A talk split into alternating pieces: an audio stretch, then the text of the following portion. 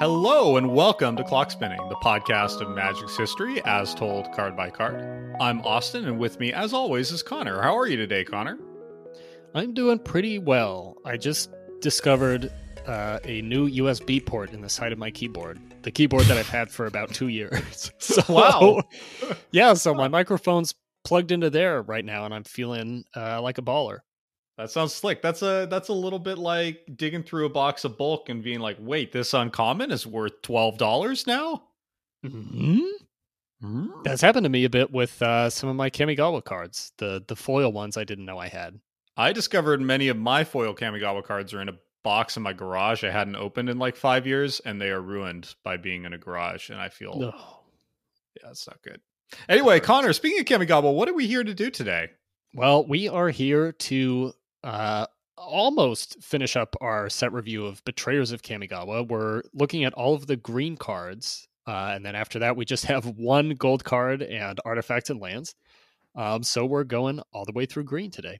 Yeah, and if you're uh, new to the show or new to our Kamigawa reviews, we are going all the way through the original Kamigawa block, reviewing it card by card and building a cube along the way. Uh, if you want to start from the beginning, which is a lot of content, but you're welcome to, uh, you can start either with episode one, where we begin reviewing Champions of Kamigawa, or with episode, oh boy, is it, it's 15? What is it? 14. Anyway, you can start with the Betrayers of Kamigawa White episode uh, if you want to start there, but you don't need to. You can just start here and, and listen to us talk about Kamigawa. I think a lot a lot of content is a good thing, Austin. I that, thank you, Connor. That's a great growth mindset reframe. Which you know what, a growth mindset is a good mindset to have when you're talking about Kamigawa cards. It is, and we we will need it today. Yeah, green is uh, green's green's something. Should we get started? Let's do it.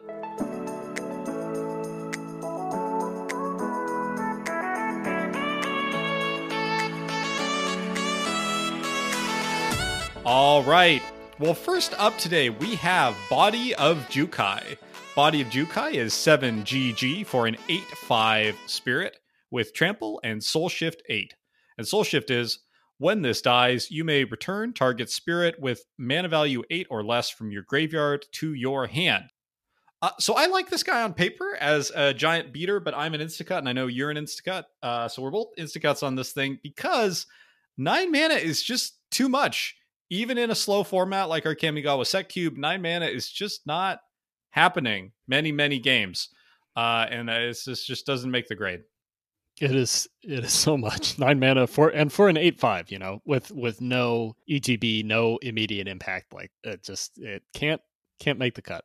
And this isn't even like a power creep thing. Like it, contemporaneously, this does terribly too. Like Onslaught had a card called Silvos Rogue Elemental, which was three GGG for an 8 5 trampler with G regenerate. So here we've tacked on three mana and lost the regenerate and gained soul shift, and that's not a trade I'm happy with. Mm-mm. All right, should we instacut this puppy and move on? Let's cut it out. And while we're talking about Instacut, um, just in case you are tuning into this episode and don't want to go back to episode one or episode 14, uh, the rating scale that we're going to use for all the cards today is uh, our Impab scale. I stands for Instacut, which you just heard. And then we have Meh, Playable, Auto Include, and Build Around, um, which you may see all of in today's episode. Yeah, and if you go to clockspinning.com, you'll find a, a link to the cube, and we've tagged each card we've reviewed with our rating. Anyway, let's move on to card number two here, which is Budoka Pupil. This is 1 GG for a 2 2 human monk. Uh, it's a flip card, so bear with me here. The top half of the card says whenever you cast a spirit or arcane spell, you may put a key counter on Budoka Pupil. At the beginning of the end step, if there are two or more key counters on Budoka Pupil, you may flip it, and then flips into Ichiga who topples Oaks, which is a legendary spirit 4 3 with trample, and you can remove a key counter from Ichiga who topples Oaks. Target creature gets plus two, plus two until end of turn. You know, as I'm reading this out, I think that you, Austin, may have covered every other flip card that we've ever talked about because I'm not sure I've ever had to slog my way through one of these before. It's a lot of text. It is a lot of text, but unfortunately, there's just nothing about all of this text that excites me. It's the old flip card problem. We've talked about this, uh, I think, a number of times now because we've talked about a lot of flip cards. There's a reason they never brought flip cards back, and that they returned to the idea as an actual double face card, which is just these text boxes are too small to do anything that interesting. So, like, this guy is like Gray Ogre, that could flip into 4 3 trampler with like selective boosting. This is actually more interesting than a lot of the other flip cards we've talked about, to be honest. Like it's got a keyword mechanic, which usually they don't find room for, but I don't know. This is just not getting my pulse racing. I, I do think actually the back half here is is deceptively powerful. Like a 4 3 trampler is certainly on rate. Uh, and having that onboard trick just makes combat math a consistent nightmare for your opponent. Like plus two plus two is enough to to win pretty much any tussle, especially in this block. But that front side of a one GG Gray Ogre in green in a color that doesn't get much arcane, and so you're it's hard to get the Spirit Craft trigger to get the key counter. Uh, it's it, this is a meh for me. This is a poster child meh. Yeah, yeah, it's a meh for me too. I mean the the Gray Ogre top side not too great. The trample is is interesting. It's actually surprisingly uncommon on green creatures. At least it, it feels that way compared to green as we see it nowadays, where it seems like any green creature of any size has at least trample, if not vigilance or something else going on. So the trample is relevant. It's it's kind of hard to actually see that keyword on here. Like I barely noticed that Ichiga who topples oaks has trample. Typesetting wise, it's really easy to miss. Yeah, it's true. It really is, yeah. And none of the other, like as you point out, I, I think maybe one of the other flip cards has a keyword. Uh, I was just double checking that. The white one has flying. That's right. None of the rest of them have any keyword, which honestly is even more confusing. Like I think they could all have keywords. I don't know. This this whole cycle is such a such a meh cycle for me. So I, I mean the trample is is good. The plus two plus two is is nice to have, and I think makes it more relevant than the other flip cards in this cycle. But I just can't get excited about uh, just pumping on a stick. Yeah, while we're not getting excited about this card, I, I can't get too excited about the art either. Almost all the flip cards have pretty medium art because they have an impossible task of depicting like two figures in a clear way in a frame that's like 30% smaller than a standard frame. So it's a uh, you know, I, I don't mean to dump on Shishizaru here. This is a really hard ask, but this this art is just kind of meh. Like the front, the top half is just a a monk guy, and it's fine. He's just a monk. But the back half is just like a a swole kind of demon monk, and like both of them to me just look like sort of slush art from a Final Fantasy ad or something. Like they're just mm-hmm. really really bland. Yeah, they both just kind of look like separate Yu-Gi-Oh cards that were like one was flipped upside down. That's the other thing is all these flip cards, you know, one half of the art is going to be upside down from whichever perspective you're looking at it. There's no winning position. They're always wrong. Really isn't one here. Yeah. What about for the card itself? Does this land in a winning position? I have it at a meh 1x. yeah, I think meh 1x is right, which I'm, I'm not sure we can call that a winning position after all the dark talk, why, why, does this rise to meh for us? For me, it rises to meh just because it is a pretty unique effect, this ability to boost. Uh, it incentivizes some different things for um, green to do than uh, we've seen elsewhere in the set. Like, I like that it's incentivizing green to lean a little bit harder in spirit and arcane direction. So that that's enough for me to save it from the instacut chopping block. Yeah, for me, it's it's mostly that green is kind of light on three drops compared to other colors in mm, in the mm, cube as it true. stands yeah, right now. Uh, and and three is is a slot that most of the other colors uh, are kind of like over committed to, but green doesn't have that many three drops, so I feel like there's room for the pupil slash Ichiga. It's a great call out because yeah, other other colors have pretty stacked three drops. Like I'm looking at black and we got Thief of Hope, white, of course, we got Kitsune Blade Master, who we promote every single episode contractually. Red has Brothers Yamazaki and Ronin Houndmaster. I, I don't know if blue has anything that exciting. No, it does not. Um, but uh, we don't expect that for blue. But yeah, you're right. Green, it's like green should have some good three drops, and we're going to talk about one very solid three drop later in the episode. But the rest of green's threes are pretty meh, uh, and weirdly not not beaters. There's not a lot of beef going on in the three drop slot for green. Yeah. Hmm. Not that this is a lot of beef, but you know, it's oh, it's, it's an it's a gray ogre, but it can become an above curve creature in a way that green would just get for one GG naturally today. Yeah, yeah, good stuff. Let's let's move on, eh? Let's talk about Child of Thorns. G for a one one spirit. Sack it. Target creature gets plus one plus one until end of turn. And then the flavor text: the Soratami scoff at the perils of Jukai, calling the forest an unruly garden Perhaps we should send them a rose such as this Dokai, Weaver of Life. So uh, this card, I think speculatively, and I'll, I'll clarify, I'm not 100% sure of this, but I'm pretty sure this card competes a long-running multi-year cycle called the Martyr Cycle, uh, which begins with Mogg Fanatic uh, and Blood Pet. So Mogg Fanatic was an iconic card back in the day. Uh, it's a single red. It's a one-one goblin. You could sack it to deal one damage to any target and it played a lot better than it sounds. I mean, nowadays we've got Ragavan, right? So like that doesn't sound like much, but a, a, creature that could punch above its weight, that could mess with combat math, and that crucially in an era of damage on the stack could kind of trade up or get a two for one off a one drop was like really good. Mogg Fanatic was an iconic card for a long, long time. Blood Pet was fine. Uh, and then that was continued a couple sets later with uh, Hapless Researcher in blue and Benevolent Bodyguard in white. There's a great article here called Mons Made Me Do It. It's a total old school Mark Rosewater article. It'll make you nostalgic if you remember these. Just talking about goblins in like a kind of trivia, goofy Mark Rosewater way where he just lists a bunch of stuff. He does a tricky thing where he says, like, keep going, keep going, and he makes you scroll for like 40 page heights, blah, blah, blah. But in here, he cites this as an incomplete cycle, saying we've never done the green one. Uh, and I'm pretty hmm. sure a couple years later, we see the green one here in Child of Thorns. Now, all of that is a very long way of saying this is no Mogg Fanatic, is it, Connor? I'm so sad looking at this and not even getting a plus one plus one counter out of it. It's just a, a one turn buff, the sa- smallest, saddest buff. Yeah, I, I think even with our kind of like damage on the stack house rule, this is still an instacut for me. Like one drops rarely, one mana one ones are tough to make work in cube unless you have a very aggro color. We definitely don't have a very aggro color here in green. I'm just I'm just not liking this card. I feel like I would really have to think of the situation where I would like would want Child of Thorns to to be in my deck, and I frankly I just don't want to think about it that much. Should we move on and cut this thing? Yeah, let's cut it out. Okay, next up we have Enshrined Memories. This is X and a G for a sorcery. It says reveal the top X cards of your library. Put all creature cards revealed this way into your hand, and the rest on the bottom of your library in any order. And the flavor text says the race is run in the mind before the first step is taken. Dosan the falling leaf.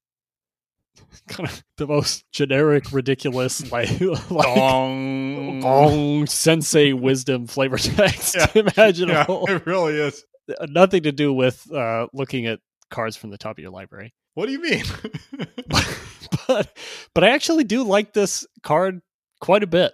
I feel like green has some ramp, some pretty awkward ramp that we'll be looking at later in the episode. There's some ramp there, but it feels like there's very few payoffs for it other than being able to play some really, really overcosted creatures. And this feels like kind of a nice, uh, admittedly modest reward for building like a rampy, stompy, creaturey green deck, w- which is exactly what, you know, green wants to be doing. Yeah, this this card surprised me uh, in that I was surprised I'd never seen it or heard of it uh, in like 20 years of, of playing Magic because it looks like a staple. I do worry there's a bit of a hint about its playability embedded in that. Like this reads initially to me as like do all the things green wants for X mana as many times as you want. You know, as much as you can pay X, that's how many times you get to do what you want. But eh, in practice, I think there's a there's a there's a couple downsides here. Like one is on average or at best maybe 50% of your deck would be creatures that's probably high right 40% is mm-hmm. land you know even in the greeniest green deck 50% is tricky but let's assume 50% so if you cast this for like six like five and a g on average you're drawing like two to three creatures that's not terrible for x g but it's also not blowing me away one of the real tensions in this card i found an ancient star city games article that talks about this notes there's like there's just attention in this card. Like you want to get lots of cards and you want to cast them quickly. That's what this card is asking you to do, right? It's asking you to have your deck stuffed with creatures and then be able to drop them all next turn so you start to build velocity. But this card costs lots of mana, and so like it, it's sort of cutting against itself. I don't, I'm not sure articulating that theory crafting very well, but like there's just a kind of uh, there's a certain like jankiness to this card that I think will be tough to overcome. Yeah, as we're kind of like talking about the the scenarios where or you know like thinking through how many cards you would get out of enshrined memories i'm kind of like realizing that i don't i don't think i would ever want to play this for less than maybe five mana you know you're not you're not casting this for two mana to look at the top card of your library and hope that it's a creature that you get to draw right like you're waiting yeah, the whiff risk is really high i mean even at like x equals five you got a pretty good shot at whiffing right or at like four three lands a sorcery and a creature Yeah, yeah. So you you kind of have to wait until pretty late in the game. So it's the card is asking you to kind of take a pretty late turn off and hope that you're getting, you know, a good big payoff out of that on a future turn. I, I like the idea of that because it can really like bust open a stalemate, and we have seen in some of the testing of the cube that there are stalemates that come up. Mm-hmm. But it feels like a very bad way to spend a turn six or a turn seven if you're kind of behind. It's it's kind of a, a great example, a real life example of like tempo versus card advantage. Like this has the potential to give you a decent amount of card advantage. The question is like, can you make? Is it enough to make up for the tempo loss? Right, the tempo loss of taking a whole turn off, and then you still need to spend the mana afterward to do something about it. Right, like you've you contrast it with some of the other green spells along these lines, like Chord of Calling, Green Sun's Zenith, Finale of Devastation. Like all of these cards get you something immediately, right? So you're not they're mitigating that tempo hit. Whereas this thing, like you you you are taking a full turn off, you have the risk of whiffing, and um, once you get back around to it, like you, you still got to spend the mana. Yeah, so it's basically the Kamigawa version of all of those better cards. yes. No, as, as I said it, I started to think the same thing. Which makes me think like in our cube, like it's probably fine, right? It's probably fine. Yeah, yeah. I mean, I like, but putting it that way, it, it makes total sense. Like, I was kind of surprised looking at this that it hasn't seen any kind of like re- commander reprint or any reprint anywhere. Uh, but as you compare it to all of those cards, it's like, okay, yeah, that that actually makes sense. But here, you know, against other Kamigawa cards, I think it's actually could be decent.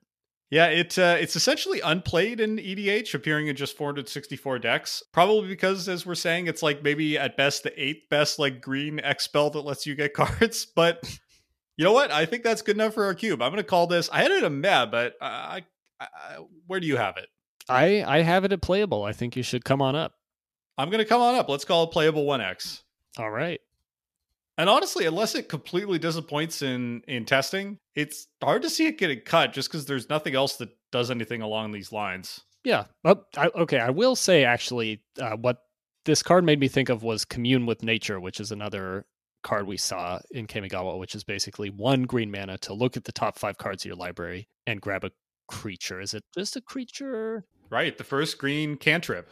Yeah, it's just a creature. So you don't have any land backup or anything. But I I don't know how often I would actually want enshrine memories in my hand over commune with nature, but you know this this has a much more of a crazy high ceiling potential than uh-huh. a way that might be fun sometimes. Yeah. All right. Yeah. Let's call it a playable one X. Uh, one other thing I like about this card is it's playing in a slightly different flavor space for green than we normally see. Like Enshrine Memories is this sort of together with the art depicting I don't know ghosts or something. Um, it suggests this sort of like ritual devotion to the past that and we mostly see as a white thing, um, but it fits in Green's like flavor identity for me of like caring about tradition, caring about like the way things are done, caring about like the broader uh, ecosystem in which we live, the broader environment in which we live. So I, I like the flavor space this is playing with. Uh, none of that seems to have anything to do with Dosan's generic like Zen quote uh, here, and I don't really know why we got that when we could have gotten something that acknowledges the effect. But you know, I like I like that slightly unusual flavor space. I like that too. But the art does kind of just look like a bunch of creatures, uh, like basically coming out of a Pokeball. so I don't know how that fits in. Uh, yeah, it's like a stump. It's like a a stump with a bell on top. It's a shrine. Is it a shrine? It's pretty small. I guess it's one of those little Japanese shrines. Yeah, the memories are enshrined in there. All right, coming up next, we have Forked Branch Garami 3GG for a 4 4 spirit, and it has Soul Shift 4, Soul Shift 4. What? Oh, so yeah, this is uh this is a doubled up keyword mechanic, which I think I'm not sure because it's hard to search Scryfall for it. I think this is the first time ever that WotC had doubled up the same keyword mechanic, which is very very fun. Um, I absolutely love this card. This is maybe in my top five cards in the entire block, and I think it's because maybe the thing I like most about Magic is its mechanical design. I like how big and expansive and adaptable it is as a game, as a rule set. Uh, and this card illustrates it, right? It does something very simple. It just takes an ability and doubles it. but it plays out in a completely different way and it tickles your brain in a different way. This isn't quite like Cascade, Cascade, or Cascade, Cascade, Cascade, Cascade, as we've seen on a few other cards, but it's like uh, it's the Kamigawa version of that, right? Just like uh, Enshrined Memories was the Kamigawa version of uh, Green Sun Zenith. I can't think of too many other keywords that operate like this. Uh, the only one I could think of off the top of my head are Bushido, Bushido, uh, which you can set up in Kamigawa, Flanking, Flanking, which Cavalry Master can set up. But if anyone knows of any others, let me know because I, I absolutely love this like staple a keyword together twice and see what happens kind of thing. That is fun. What do you think about the Garami power level wise? I, I love the Soul Shift 4, Soul Shift 4. I don't know how strong that ends up being. I think it's entirely adequate. So honestly, 544 is not it's never a stat line you're excited about, even in original Kamigawa, but it's certainly not an embarrassing stat line either. Can get some beaten done, it can block pretty well. Uh, and if you do manage to turn this back into two cards on the back end, I think that's great. So I'm pretty excited about it. This feels like a kind of glue card for the black green soul shift deck. Um, you know, it just it just packs a ton of soul shift in at a pretty flexible number. Like four is high enough that you can actually get some meaningful creatures back out of it. I, d- I do think having the Soul Shift 4, Soul Shift 4, which I'm just going to say as much as I can instead of Soul Shift 4 twice or whatever, I do think that's a lot better than I don't know, let's say having Soul Shift 5. Like the the card advantage you're getting out of that is worth a lot more than I think getting a marginally larger spirit. Yeah, there's uh there's three ways I think we've seen I'm making up this taxonomy on the fly, but three ways I think we've seen games end in test games uh, in this environment. Uh way one is obscene uh bomb that's way high power level like Meloku. that's way one. Uh, way two is get underneath the opponent with something like you know just the white aggro deck of you know Kitsune Blade Masters and Isamarus and you know uh, uh, things like that. Way three is like a kind of grinding, brutal struggle that can go into like turn 15 and that's where the garami shines like if you're in that kind of environment this is exactly what you want to do like block with this thing kill trade off with something powerful get back two things like that that's really what you want to do in those grinding environments or in this grinding environment. Value. Value. So much value. Yep. What do you think of the the art here? I think this is one of the most memorable spirits for me in Kamigawa art wise. I, I don't know if it's one I like that much, um, but there's something about the Garami that really sticks out. It's just sort of barely recognizable as like some kind of living creature, I guess, thanks to these many fingers and tongues that it has going on. I like the creature a lot. I find it a little confusing when you actually look closely. Like when you look at it, I don't know what's. I guess glancing at this, I assume it's about 10 to 15 feet. But then when you actually zoom in, there's three tiny figures in the art that imply that this thing is like 80 degrees or 80 feet, 80 degrees, 80 feet tall. That doesn't make any sense. Uh, yeah, it's uh the closer you look, the bigger it becomes. Well, it doesn't it doesn't really fit in with uh any kind of scale here. Like the the background is really off-putting to me honestly. Like there's there's definitely a forest happening here. You can see tree trunks, you can see uh, like these little Arachi houses on the left and right. You can see some kind of sky. But but then what's in the middle? The middle is just like just nothing. Yeah, uh, the the middle almost looks to me like some ground was like painted over a forest scene to give the Garami something to stand on. It absolutely looks like that because the forest doesn't even like transition into the ground. It just sort of like especially on the left side, you can see uh, there's this big branch with little branches. It just kind of stops. So it's like there's this. It's really hard to make any physical sense of what's happening here. It it does feel like maybe it. Honestly, if you told me that this background existed first and then the Garami was put on top, I would believe it. It seems I very possible. Think that's very very possible. Also, the Garami itself, it's like obviously it doesn't have to follow like physics that well because it's a spirit, but he's kind of seems to be leaning back way too far. Like he should be falling over, and then his arm seems way too like it's just eh, he he doesn't make he doesn't make physical sense in terms of balance. He he looks like he should be about to keel over backwards. He's well, he's he's got a, a couple of sets of legs going on there, so it gives him right. But those front stability. legs aren't doing anything for stability, Connor. They're just no.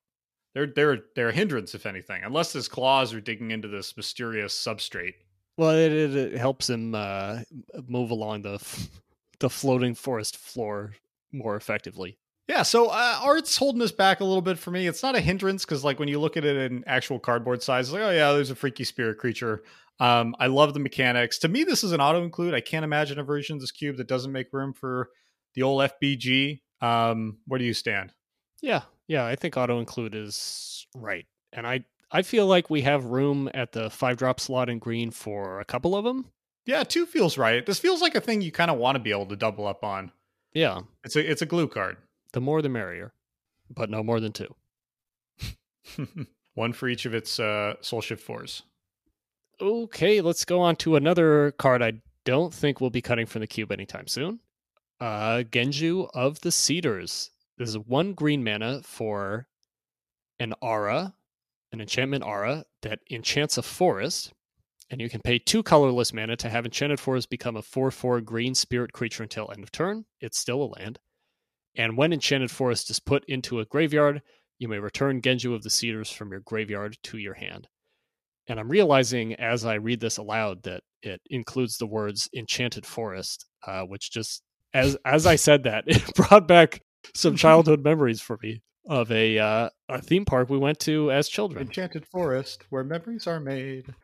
I'm on record. I love the Genju cycle. Uh, this is um, despite enchanting Enchanted Forest memories back. It's just confused me, Connor, even talking about that. it throws you off, right? Despite the wonderful line Enchanted Forest, this is probably the least fun of the Genju because all the rest of them have uh, interesting abilities or at least an interesting stat line. In the case of Genju with the Spires, this thing is just just a big, big old beater. But you know what? I think a big old recursive 4 4 beater similar to like we said about the Garami. That's that's enough in this block. That is that is something I'm here for. That I want. I agree. It's the most boring of the Genjus, but I think that's that's fine. Four four is fine.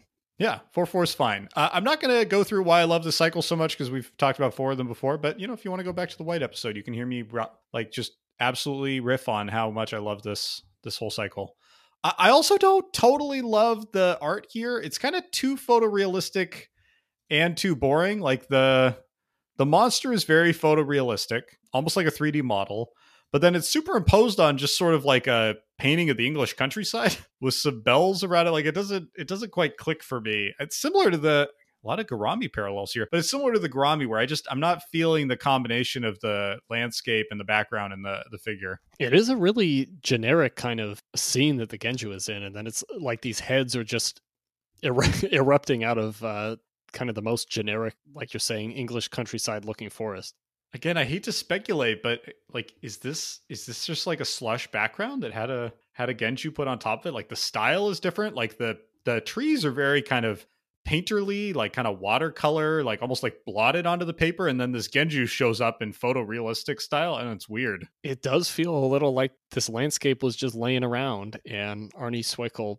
uh, picked up the canvas and added this genju into it yeah, especially because so many other things in Kamigawa are like all Kamigawa all the time, right? They're like all kind of Japanese or they evoke traditional Japanese illustration and landscapes. And I mean, I'm sure there's places in Japan that look like deciduous forests and green fields, but it's not like it's not the image that snaps to your mind when you think of an iconic Japanese forest landscape for sure.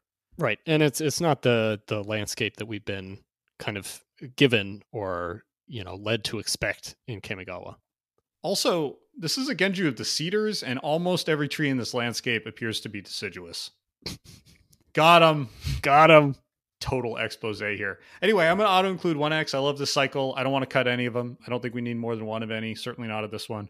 I have this one at, at playable just because I don't like it as much, but I think auto include is more accurate since you keep trying to be sneak me down to playable on one of these. You're not gonna, Connor. It's auto include is fine. They're all gonna come in at auto include. All right, let's talk about strangely one of the most iconic cards of the block for me, Gnarled Mass. Gnarled Mass is 1 GG for a 3 3 spirit. That's it. That's the whole card. Uh, the flavor text. On the 57th day of the Battle of Silk, the bell again tolled in hopes of summoning mortal aid. This time, a new breed of kami rose to answer its call. Great battles of Kamigawa. So uh, I cast this against our uh, mutual friend Eric in a test game a while back. A while back, uh, and all Eric said was, "Whoa!" Like genuinely impressed. Wow, three three for three mana. What am I going to do about it? And I think that says it all. Like this thing has been outclassed uh, six ways from Sunday since it was printed by like cards from like Tranquil Frillback, uh, most recently to like Barkhide Troll, which is just like and Kalonian Tusker, which are like this card, but for two mana. uh, but in this format, Gnarled Mass is a body. It's just a big, huge roadblock. It beats everything else in the three drop slot. It gets in for damage. Like it soul shifts amazing. Like this is just a really, really uh solid body, and it's hard to argue with. Yeah, I mean, like I I can't add much more on a a three mana three three, but I I think legitimately the only three drop that this gets beaten by in the entire block is Kitsune Blademaster, which has first strike. Everything else, Gnarled Mass is gonna outclass. Yeah, there's a great quote I ran across. It's a little bit extended, so forgive me. From a drafting article from Star City Games back in the day, um, where Chad Ellis wrote, "In my opinion, Gnarled Mass is weaker than any of its rivals in the abstract. I'll go further and say that Green is at best in the middle in Betrayers in the abstract. Thankfully, we're talking about archetypes. The whole idea of card power in the abstract just doesn't matter because it's meaningless. Yes, I'm going to keep on saying that. Gnarled Mass is a simply lovely card for a green beatdown deck. Very few three drops could stand up to it, with only Kitsune Blademaster able to win in a fight, and that's ignoring the fact that green has the best combat tricks. It sits in the natural hole in green's curve. Now, instead of desperately needing a mana ramper on turn two, so you can play a real threat on turn three, you're often able to play a bear on turn two, a giant on turn three, and another threat on turn four. That changes the whole game. And I love that quote because obviously it's uh, pro gnarled mass, but also it speaks to the way that cards don't get evaluated in a vacuum, right? Like in a vacuum, this card sucks. but in our block, in the specific needs green has, whereas we were just talking about its three drops are a little weak compared to other colors, like this is exactly what you need. You need this big, thick, gnarled body. Yeah, and and when you just want to curve out, like we're going to see a few other cards, I think that like just play well on curve, and in this cube, that is worth a lot. Absolutely. One other point in this card's favor is just the incredible art. Uh, for me, this card was a moment to pause and recognize like how much great art there is in the original Kamigawa block. Um, like you see card after card with these weird, wacky, horrific spirit arts, and they kind of blur together until you pause and go, this is an incredible piece. Like if this was in any other set, I think we'd still be talking about this like mouth with like snake tal like tusks that turn into other mouths with snake tongues of their own. Like this is a horrific, crazy, like fever dream of a piece uh, that could only exist in Kamigawa, and it's incre- it's an incredible piece of art. It's it's amazing. I I really really love this art. Like everything about it. Stylistically, it's awesome. I love the the dark dark shadows in in its mouth and this bright reflection on the tongue, this like horrifying tongue, which also has talons on it coming out of the gnarled mass. There's this kind of shapelessness to it where it's it's coming out of the roots, but it's still part of these roots all around it. Um, it has these snake mouths, but they're they're not tusks, they're not arms, they're not uh, a mustache. like they're a little bit of everything. yeah, and yeah, it, yeah. it just works. Like we're talking about a gnarled mass here, just this tangled like web of meat and wood, I guess, spirit meat, uh, and it just it really works. It really does. This artist, uh, Tony Szczudlo, sorry uh, for almost certainly mispronouncing that. Not on my radar. He hasn't done any pieces since uh, the original Time Spiral, where he did Spike Tiller and Barbed Shocker. Uh, this is actually one of his last pieces ever. But he's done a few other uh, iconic pieces mixed in with um, some frankly not great ones. Um, probably the most notable card he's done, it looks like, is Sliver Overlord. He also did uh, the eighth edition art for Grave Pact and a personal favorite of mine, Ageless Sen- Sentinels. So um, nice to nice to pause on this thing. Just a nice piece of art. We love us a gnarled mass. We really do. So what's that all add up to you mathematically, Connor? How what rating and how many? I mean, I think it's got to be an auto include. There's just no I don't think any universe where gnarled mass is, is going away. We'd get laughed out of the Kamigawa fan club. We really would. Uh, and I, I like having three of them. I, I like the the symmetry of having three three mana three threes. like that that feels like a good reason in and of itself. That's that's totally a good enough reason. Let's just start there. Three auto include three. Yeah, we're not going to want less of these. No, I I don't think we will. Okay, let's uh let's go to a spirit that I think we will want as little of as possible. um Harbinger of Spring. 4G for a 2-1 spirit with protection from non-spirit creatures and soul shift 4. There's only one other card in the block in in this notably weak block that can match Harbinger of Spring for sheer non-power, and that's Skullmane Baku, which is also a 5 mana 2-1 in black I don't want I don't want to belabor this too much, but there's so many things wrong here. Protection, I think, just doesn't matter for a two one. Like it's just a best case scenario. It just lets you block over and over again, or slip in like two damage a turret. That's not going to work because your opponent is going to have spirits, at least in a Kamigawa cube. You're not going to be against a completely non-spirit creature deck. And the spirits that your opponent has are going to be bigger than the spirit and probably cheaper in a weird kind of way, I feel like the protection here works against the soul shift. Like soul shift four, you, you you know you want this. I mean, you know maybe you don't want it to die, but like you get a payoff when it goes to the graveyard, and you get a get a spirit back. But here, having the protection, letting it stick around, is running counter to the no, Connor. That's the inevitability when your opponent finally deals with your two one like monster card. Then they have to deal with what the gnarled mass you're bringing back. No, no! That well, that you you just want the harbinger of spring to die so you can get the gnarled mass back. I was just gonna say, and what honestly, would you ever want this over gnarled mass? I'm not sure you would. yeah, like I like I can't think of this scenario where you want this over whatever like four mana or less spirit you are soul shifting back with it. Like just give me the spirit. You need to chip in the last couple points, but the problem, as you said, is that like. Th- th- It's rare that you have a completely mortal or completely spirit deck. You usually have at least a handful of enemy agents in the midst of your deck, even if you're leaning one direction or the other. And so, and this dies to literally everything. So it's just like the theoretical unblockability doesn't matter that much. And on defense, like it's got two power. Like who cares? Uh, it's just meh. Yeah. And worst of all, I think for me is that it the protection that it has is from non-spirit creatures. Doesn't do anything to non-creature spells. So this still dies to I uh, what I think was is like the most egregious example. This dies to first volley.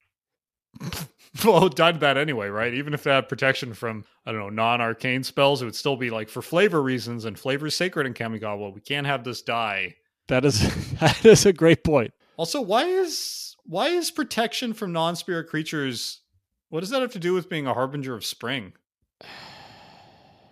I don't know. There there wasn't any room for flavor text here because of the soul shift uh parenthetical explanation. Yeah, I mean, yeah. I, I this is one one of those where I just I knew you were the one reading it out, and I wrote no comments because I just can't. There's nothing to get excited about here. The art is fine. It's not amazing, but it's fine. Yeah. Yeah, it's uh um I guess it's spring in there. Yeah, that's all I got. Let's cut it. All right. Uh, notably, the artist here, Kara Mitten, did just two pieces. Uh, this and another card we're going to talk about in a couple minutes, Lifespinner. All right, next up, we have a really unusual card, Isao Enlightened Bushi. Two and a G for a 2 1 human samurai. Uh, Isao can't be countered. He's got Bushido 2, which means when he blocks or becomes blocked, it gets plus 2, plus 2 until end of turn. And two, regenerate target samurai. So uh, running through all that uh, weird assembly of things uh, together again, that's a three mana, two one, can't countered, Bushido two, two, regenerate any samurai. Then the flavor text I do not care if he claims no allegiance in this war. Find him, Takeno, Lord Konda. Okay, this is a funky card. Uh, this was the only green samurai in the block, uh, although he's gotten four or five uh, friends since then uh, across some Masters sets and the new Kamigawa set.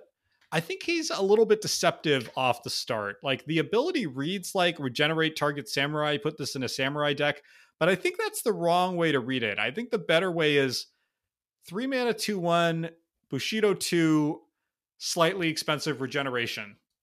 Um, I don't know. The impact of that Connor seems pretty limited to me, uh, at least in our environment. Like nobody's countering him because the counter spells in this set are terrible. He does trade up in combat, but I don't know. Even given that, he's like he's kind of just a gray ogre that you don't want to block with an expensive regenerate. Like I don't know, it doesn't doesn't seem like it quite works for me, especially when you consider this was in standard at the same time as Troll Ascetic. Um, which uh, Troll Ascetic, for anyone who's not familiar, was a real beat stick back in the day. One GG, three two hexproof, and one in a G regenerate. Like, whew, I don't know what they were thinking. Is what it comes down to for me. Yeah, there was some uh, chatter, I think, in the same spaces as where people were discussing Troll Ascetic of Isao being kind of like an anti-blue tech pick in standard back in the day. But you're right that counters are just so much not a thing in Kamigawa and especially in our cube that that first ability seems basically irrelevant here. the Bushido and regeneration to me kind of makes Isao feel like another like stalemate encouraging sort of card. Mm-hmm. Like I'm not sure I really if I have Isao, I'm not really sure I want to attack with him all that often. Like I kind of like him better as just hanging back on defense as something that can trade with the vast majority of creatures in Kamigawa without dying. Yeah, that's good. Not not inspirational, but good. Right. Like I'm not sure like that that seems decent, but it doesn't sound very fun. Right. Now, I guess one question is is that a hole that the green deck needs filled, right? Like we've talked about the three drop slot being weak. So that's a point in Isao's favor. Uh, unfortunately, he's a human, so he doesn't benefit from any of the soul shift shenanigans Green wants to get up to. Uh, I don't know. I don't think he's ever really ending up in a in a samurai deck. You're not splashing green for just this card, right? Mm. That would be madness with our color fixing. Yeah. I don't know. I kind of like him as like a meh one X. Like I, I, I just you can hear it in my voice. Like I don't think and yours. I don't think either of us feel any better about this than meh. Yeah, I think it's a meh one X. That's where I have it as well. I, I think if he was at a different spot on the curve, I, I wouldn't feel inclined to keep him around. But like green needs the three drops. Let's talk about the intangibles before we move on. Uh, first, I really like the flavor text here. Uh, I like the kind of urgency in the Lord Konda quote. It feels more real and human than a lot of uh, Kamigawa flavor text, which I appreciate. Um, and it it creates this whole story. Like I didn't look if Wizards ever released a story for him. It's possible because they wrote a lot of like a lot a lot of uh, stuff about Kamigawa lore. Um, but it makes you wonder, like, who is Isao? Like, why did he end up green? Why did he end up becoming kind of a monk? Uh, unlike all the other samurai, why is it so important that Lord Konda's army has him on their side again? Like, I really, I like the little story that this implies without ever uh, saying. Yeah, it, it it does a lot with very few words in the in the flavor text. Yeah, and that's that's. I mean, isn't that the essence of good flavor text? It, it really is, and and I think that the card just generally like there's there's such a, a strong sense of a, a story and a, a, background here that is really not revealed at all in the card, um, but that comes across really strongly in the fact that he's a green samurai and that he regenerates samurai. I, I guess you can't really say much about can't be countered. It's funny you say that about can't be countered because I was thinking, what is the flavor of can't be countered? Like Troll Ascetic from the block just before that doesn't have can't be counter- countered, but it's similar with Hexproof. Like, it, and it's also kind of a monastic vibe is that like what stops you from being countered is like a kind of strong spiritual will it's a hard one to put in like you know flavor terms it, it's such an abstract thing it really is and like the idea of countering a spell and i think especially countering a creature is just like that's been portrayed so many different ways in so many different cards or like even like what what would countering be in in the universe of magic like Isao is not suddenly coming into being well, you're summoning the memory of a creature. Uh huh. Right. So, like, a counter is like countering your magic. So, what is it about this guy? Like, mm, I don't know. Like, what what makes Carnage Tyrant uncounterable? What makes like I kind of get it with Emrakul, right? It feels like it makes sense that Emrakul is uncounterable because she's like an implacable like force beyond human reckoning. It's a little harder to say what makes this or Carnage Tyrant or Allosaurus Shepherd like, what makes them uncounterable except that it's desirable from a play design perspective? right, except that green needs some uncounterable creatures. Right, or the OG uncounterable. Uh, Skragnoth, you know, four and a G, three, four, can't be countered, pro- protection from blue, very relevant card back in the day. Again, uh, why is Skragnoth uncounterable? Because he needs to be to yeah. do what he needs to do in gameplay terms. Although, Skragnoth kind of nods at this with uh, some incredible flavor. We're way off the reservation here, but that's kind of what we do with some inscrutable flavor text. It possesses no intelligence, only counterintelligence, which love. this is so great. Maybe that's what's going on with Isao. We have a lot to say about Isao, but we still haven't talked about the art, which is just incredible, right, Connor? It's so cool. I I love this art. There's I don't even know where to start with it. Like the the overall style of it is just amazing. Like this it we say this a lot, but it has a comic book quality in the best kind of way. Like this could be the cover of a really badass graphic novel. Yes, totally. about some bushi that's wearing like a rib cage as a breastplate and has these antlers around his waist and this big bloody katana that he's getting ready to swing down with. His more than waist length black hair streaming behind him in the wind. Yep, yep. This dark, brooding expression, just oh, so cool. Yeah, it's so like image comics, but in the best possible way. Like it's not corny, it's not cheap like a lot of these. It just looks really, really cool. Yep. Okay, one more thing on this card before we move on. Uh, put it on your bingo card, ring a bell, whatever you want to do. This is the time in the podcast where I complain about EDH's color identity rules. Here it is. Because this, here it is. This is another really cool card that is rendered moot by the color identity rules in Commander. Like, I, I hate these rules. They undermine the essence of Magic to me, which is these five colors that interact in complex, unpredictable ways and impose a cost on your deck building of flexibility versus consistency this guy is the one green samurai, should totally be in a whole bunch of EDH samurai tribal decks. The only thing stopping him is these silly rules. And I, I just wonder what would an alternate reality look like without color identity rules in Commander? I think Magic, contemporary Magic would be better because they wouldn't have to tack weird colors into all these legends just to make them usable as commanders. I think Commander itself would play better. So, like, ah, go back in time, just ban the fetch lands or whatever you need to do to make the mana sane. But like, color identity is a bad rule, and this card shows why. Whew. Whew. You think you just filled the bingo card there. Yeah, that's right. Uh, well, don't worry. I'll find a way next episode to bring it back in. I'm glad. Where do we land on Isao? Oh, did we did we not land? We said so many things. Yeah, rating wise. I think he's a bad one X for me. Yeah. as much as we uh, love him and as much conversation as he sparked, I feel like he's just a, a meh.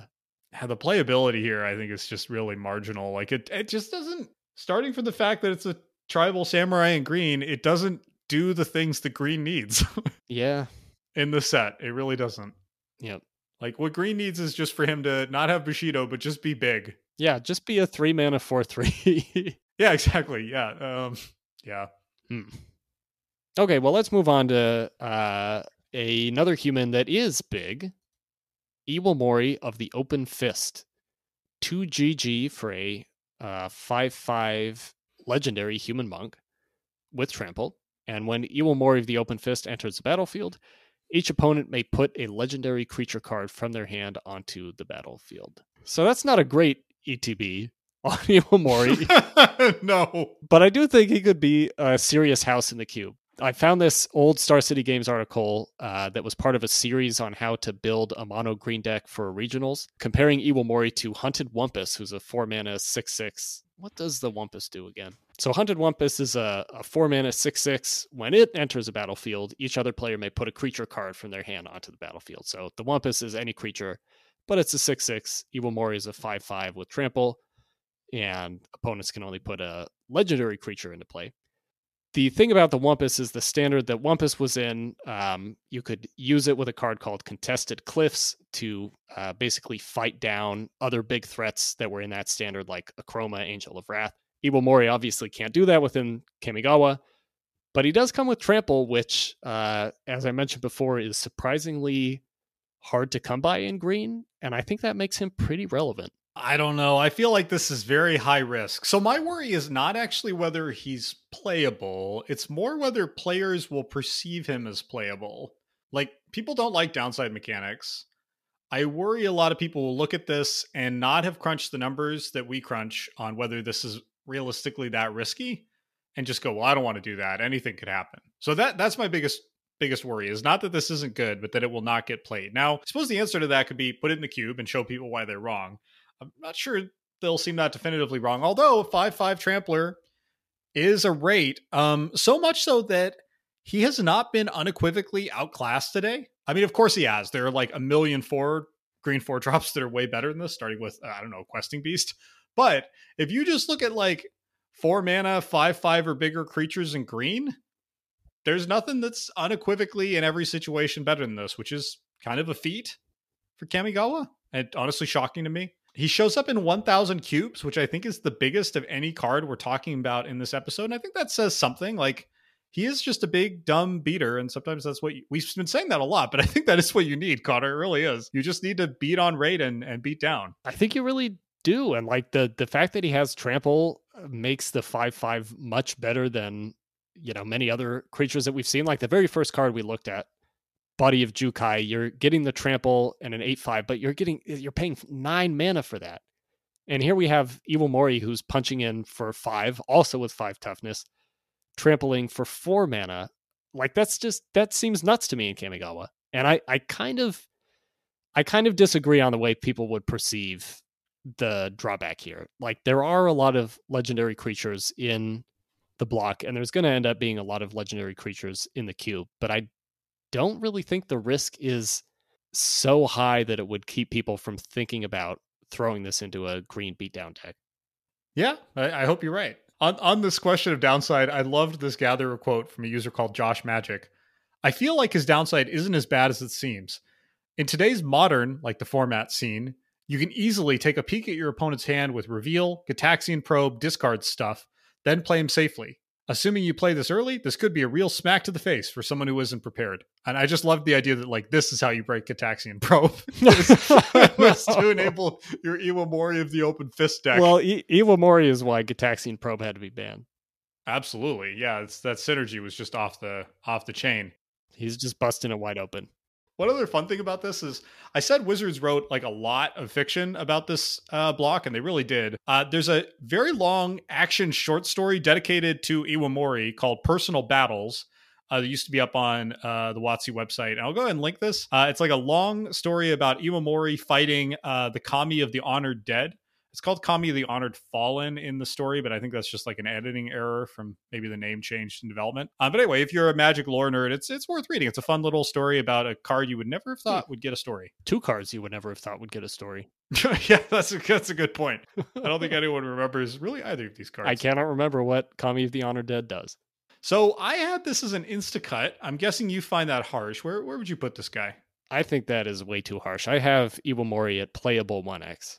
I think playable's generous, but I, you know what? I'm feeling generous. I, Let's I bring him all the way up. he's, He's playable. Playable maybe 1x. maybe we have some scenario where you know people just are not drafting or are not playing Iwamori because they're too worried about the this legendary creature drawback. But I I don't think that's going to happen. I think he's just a big playable beat stick.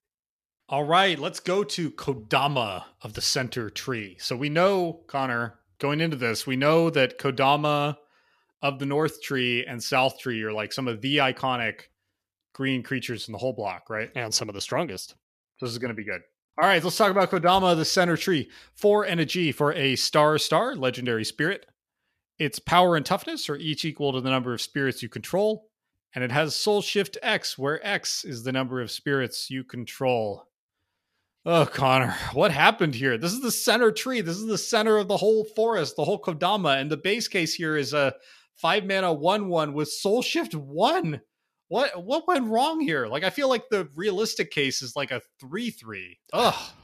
there, there's actually like a surprising number of, of cards in this block with like variable power and toughness depending on how many of whatever thing you have. Uh, and I, I feel like almost none of them have like a base level of power and toughness that you get. It's just like it's a zero zero or a one one in the worst case scenario, and you have to have a lot of things to get any kind of value out of it. It's so painful. Well, he's always a one one, right? Because he's a spirit. Yeah, he's always a one one. There's some cards that are like power toughness equal to the number of cards in your hand for like a six mana creature or whatever. So at least Kodama like will be alive on its own. Yeah, give this guy some of this, some of the Tarmogoyf tech. You know, the one plus Yeah. stars, something like that. You know, a little bit. Yeah, just we just we bit. really don't see that. Huh. That makes me think. When was the first card with a X? You know, a one plus star type power toughness. I'll have to. I'll look into that later and report back. Maybe a maybe a one plus star episode. Uh, so uh, I'm an cut on this. I, I don't want five mana one ones. It's probably better than that, but I don't. I don't even care. Yeah, a five mana one one with Soul Shift one is just not not working anywhere. All right, let's insta cut it. Okay, let's talk about Lifegift. And I am not talking about the organ donation nonprofit in Texas, which is the only result that comes up when you search DuckDuckGo for Life Gift. This Lifegift is a two and a green Historical search. Historical search. Yes, Back in the histor- historical search, uh, uh, contemporary to this card and to the organ donation nonprofit in Texas. so this Lifegift is two and a green for an enchantment, and whenever a land enters the battlefield, you may gain one life. Flavor text says, "Walk the world and you'll find your soul. Search your soul and you'll discover the world." Diary of Azusa. Gong. Mm-hmm. Gong is right. Oh, so yeah, Lifegift. Uh, gain some life. Uh, not much else to say. It's a weird card. This is one of these cards that feels like it was reprinted from something or would have been reprinted since because it's so sort of basic, but it's not. This is the one and only Lifegift, even though it looks like a Mirage card and kind of reads like a Mirage card. Oh, it does. Probably would have been a house back in Mirage time. I'm less sure it's a house now, although it does trigger on all land drops, which is makes it better, but also makes it a little bit more confusing. And I think I think the incidental life gain here might actually add up to something. Like you drop this on three, and then it just dirtles and hangs around, and eventually it's like, wait a sec, you've gained like seven or eight life, and that's more than you'd expect to gain for three. And every turn you're gaining another what, probably 0.8 life on average or something. Yeah. I don't know. It's not great. Yeah, here it's not great. It does have some interesting implications in EDH, I think. So Lifegift appears in like 3700 decks, which is pretty good for shabby. Kamigawa card. I think it's it could be a lot of fun with something like Trelasarra, uh, where just the trigger is based on each instance of you gaining life, you get some benefit as opposed to like the raw amount of life that you're getting. So like Trelasarra gets a plus one plus one counter and lets you scry one whenever you gain life. So in a you know four player commander game, that's happening all the time when people are playing their lands. So I like Lifegift there. I'm, not really sure what it does here or if it really does anything. Well, we've been talking about a sort of Bant turbo fog, gain a bunch of life, eventually mill them out with dampened thought deck. Uh huh. This Yeah. feels like could be part of that. Probably not very good deck. Think so. I it, it sounds super annoying to play against, but I do like like the idea of just I this- mean, I'm here for that. yeah, I like the idea of just this, and I guess that's what Turbo Fog is all about. But having having a deck that's not really trying to do much of anything other than just keep you alive for turn after turn after turn until your opponent just loses the will to live, or I guess runs out of cards. Yeah, I mean, if your opponent's having fun, you're not playing an, and you haven't gone hard enough on the life gain fog deck. Right? Yes. Yeah. so maybe you need maybe we need more Lifegift. Yeah, I, I think this is a build around 1x for me. Like, I think this should be in the cube. It's probably bad, but someone's going to look at it and have fun with it, try Yeah. to make it work. Yeah, I think build around is absolutely right, and one is probably the right number. Yeah, it's like Enshrined Memories. It ex- it really expands the total possibilities in the cube. Also, this card's never been reprinted. It's nine bucks, or it's like sixteen bucks in foil. I mean, this is not investment advice. Nothing on this show is, but I don't know. That's this seems like a pickup to me. This this feels like a card that'll keep being interesting to commander people. Get it, get it while it's hot. Plus, you think how many if you play as a commander, think how many triggers you have to remember. It's really it'll help improve your brain trying to remember all your May triggers. all right. All right, let's move on to a, a quirky, quirky card, Lifespinner, three and a G for a three-three spirit. Tap, sacrifice three spirits, search your library for a legendary spirit card, and put it into play. Then shuffle. And the flavor text: the husk splits like a madman's smile, and mystery steps forth. Snowfur, Kitsune Poet. So I'm going to be honest on this one, Connor. I'm I'm just a straight instacut. Uh, it's a hill giant, which is not really even making the grade in green, even in Kamigawa. Yeah, technically it supports the Zubera deck, but also like not not really. There's like nothing to tutor outside the Myojin. But I see you've got a lot more text in the notes here, so I, I kind of want to hand it over to you. Well, I do, but I have to say, caveat at the beginning, I didn't really, it didn't really click for me until giving this card a second read that the things that you have to sacrifice with Lifespinner, or the things that you do sacrifice, have to also be spirits. So I was sort of evaluating it as a sack three creatures, get a legendary spirit, thinking of the Myojin, thinking of the uh, patron of the Orochi, thinking of uh, Sekki, who we'll see in Saviors of Kamigawa. But then I realized you have to have spirits specifically, and creature tokens are already not that much of a thing in green in Kamigawa or in any No, color. Apart from the dripping tongue Zubera, they're pretty hard, and the a uh, Honden, they're pretty tough to make. Yeah, and there's like there's a few snake token generators, but you can't use those with Lifespinners. So I had this at a build around thinking of some kind of setup where you'd have a a really big spirit and some tokens or something you'd use Lifespinner with and like better with damage on the stack, but I just don't think that's gonna happen. I don't know if damage on the stack is to save this one. Uh, I mean, I guess you could set up some kind of highly telegraphed mega block, and then I don't, I don't think so. They'll never see it coming. It's also awkward. Like I feel like this is an effect that feels better on like a two mana card, like like Shadow. What's it called? Shadowborn Apostle or something. Like having this effect on a Hill Giant is kind of strange to me because you're giving away a semi okay card. Like if this is like a two drop that's run out of runway in the late game, like a one and a G tutu or something, then sure, it's kind of gravy if it comes together. But here it's like if this doesn't come together, this thing's bad. And if it does come together, you've had to waste like I mean, what? Probably at least seven seven mana to cheat out an eight mana thing. Like it just doesn't feel like you're getting anything for your uh, three for one and yourself. So many cards like that in Kamigawa though, where it's like any any possible you know cheating you could do with it, any advantage you could give yourself is just taken away. Like it just it all comes too late. I got to imagine that's you know fear from Mirrodin. So I say we just cut it. Yeah, I agree. Let's just cut it. Insta cut. Okay, next up we have a spirit that you could sacrifice to Lifespinner. Uh, Loam Dweller. this is one in a G. That's how I'm going to introduce every spirit from now on. No. Uh, one in a G for a 2 2 spirit.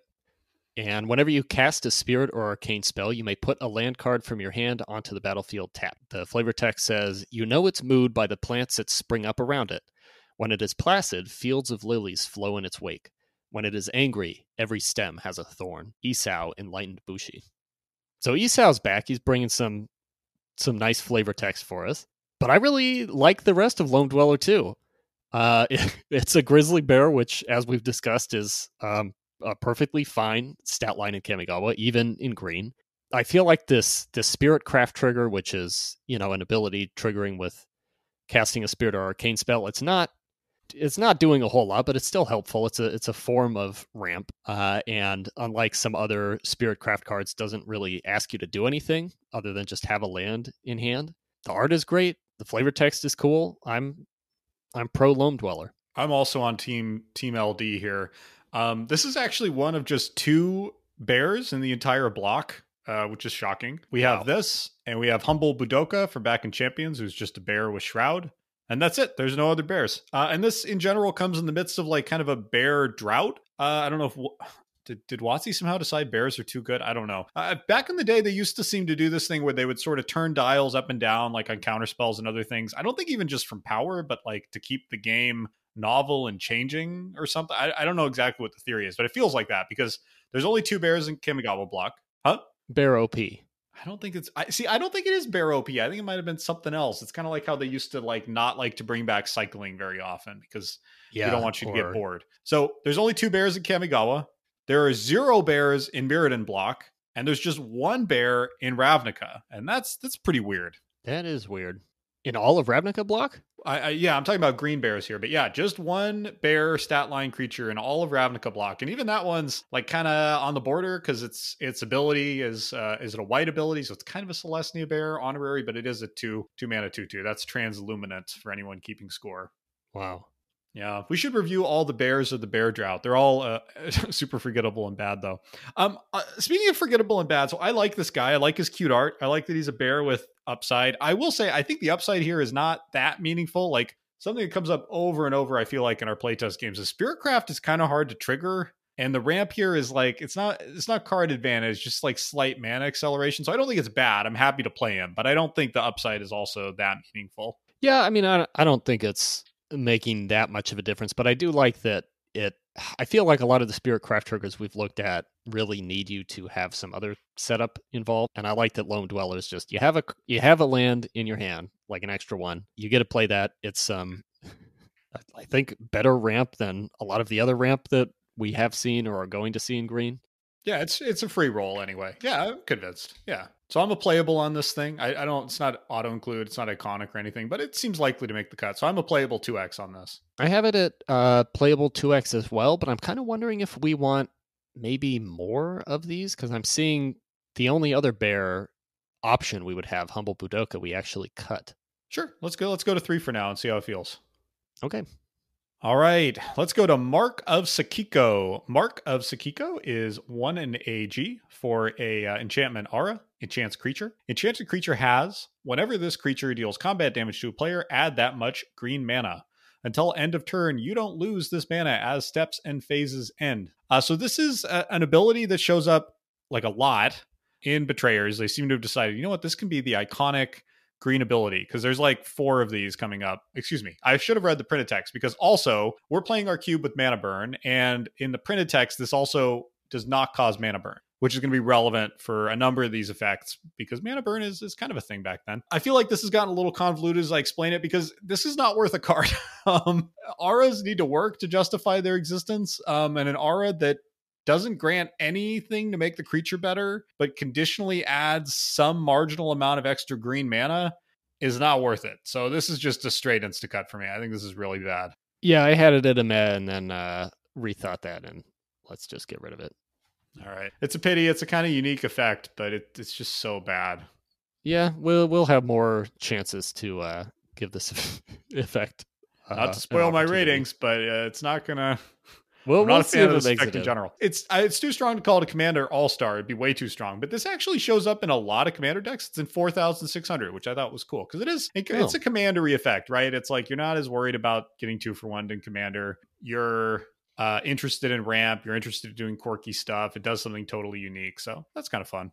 Yeah, I I could see it having a lot more potential there, and it like works well in, in enchant, enchantress style decks and stuff like that. So Yeah, although interestingly, all of its top commanders, well, its top commander of, is Iwamori of the Open Fist, but that's only out of 75 decks. Um, and then Isao, interestingly, but its top real commanders are Kosei Penitent Warlord, who is indeed like a RAE commander, Thrun Breaker of Silence, who's not, he's just a big ol' like kind of, uh, oh shoot, uh, Voltron commander, Thrun the Last Troll, and then interestingly, Questing Spell Beast, que- or Quest, Questing Spell Beast, Questing Beast is also uh, quite high on the list. I guess just because Questing Beast deals a lot of combat damage.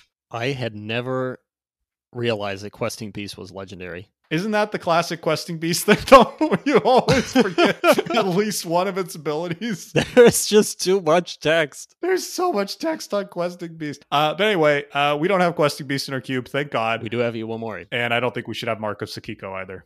I agree. Let's go from auras to snakes. We're going to look at Matsu Tribe Sniper. This is one and a G for a 1 1 Snake Warrior Archer, which I'm guessing there are not a whole lot of in the game.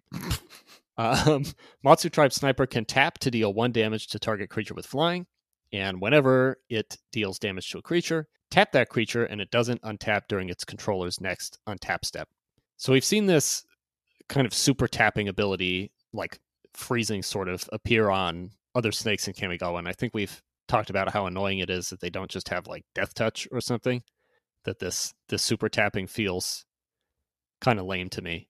But I really dislike Matsu Tribe Sniper for this amount of mana and this amount of commitment of like tap playing the sniper and then waiting a turn and then tapping it to deal one damage to something with flying and not getting rid of it, but just kind of super tapping it. I would rather just get rid of the flyer completely which I feel like usually costs what, like three mana, maybe? Two mana, I would say. yeah. Um, and then B, I've just, I don't know why, but I've always hated cards that hate on flyers specifically. This is like a green thing, Why? um, like hurricane type effects, or th- there's actually like quite a few in Kamigawa, I think, that just, it feels like a feel bad waiting to happen where you just don't have the flyer to target. Like, I don't like, it's, it's almost like a, a protection from color type card where if your opponent is just not doing flying, then they they just don't matter. And that's absolutely true of Matsu Tribe Sniper. Well, they're sideboard cards normally, right? Although now WotC Yeah. often like staples it onto some modal spell. But but then this guy, he just the problem is he just doesn't do anything sort of regardless. Like it's still just a two mana one one. I mean, You he know. he basically uh, like stops a flyer from attacking. Like He's stops like anti a single flyer from lantern attacking. kami tech. Like if your opponent is all in on lantern kami, Matsu's tribe sniper just like no, He'll he'll snipe them down. I'm not going to mount a defense for this. Let's just insta cut it. Get it out. Next up, let's go to uh, one of the most uh, competitively played cards we're going to talk about today Nourishing Shoal XGG, Instant Arcane. You may exile a green card with mana value X from your hand rather than pay the spell's mana cost, and you gain X life. as I said, this has a, a, past in modern doing kind of funny, degenerate things. Not uh, in our cube. I don't, I don't think this could do anything degenerate. Stream of Life, which is a famously unplayable card of my youth, which is cost XG. And it's unplayable. It's stone unplayable. And this thing costs one more green mana, which I, I don't think is, is a thing. I don't think this is ever worth a card. Uh, and I don't think it should be in the cube. Although I love the art. It's crazy. Uh, Kamigawa, Greg Staples, fish everywhere, um, shoal art. So I think the art's great, but the card is terrible. It's our it's our last shoal that we'll see all these fish on. So I'm I'm a little sad to see them all go. That's basically all I got on Nourishing Well, I'm, I'm not gonna really stick up for a We can we can say goodbye to this life gain. Yeah, in Magic history uh, terms, it's cool. You know, this was used in modern with Griselbrand. It's cool that uh, this life gain plus what was it? Was it World Spin? World something? World what worm? World what? I talked World Spine. Worldspine Wurm. Thank you. You know that whole combo with Griselbrand, super cool, um, iconic interaction, but uh, definitely not any shenanigans we're able to reproduce. Yep, yep. just not there. There ain't that kind of abuse in this cube. All right, let's instacut it. Another cool, probably less iconic card here Patron of the Orochi. This is 6 GG for a 7 7 legendary spirit uh, with Snake Offering. That is a keyword. Snake Offering says you may cast this card anytime you could cast an instant by sacrificing a snake and paying the difference in mana costs between this and the sacrificed snake. Mana cost includes color. And you can tap the patron to untap all forests and all green creatures. Activate only once each turn. And I'm realizing just now as I read this that it's yet another weird kind of old magic, completely symmetrical effect. It's not untap your own forests and your own green creatures, it's all of them, which is kind of weird. Why? Why?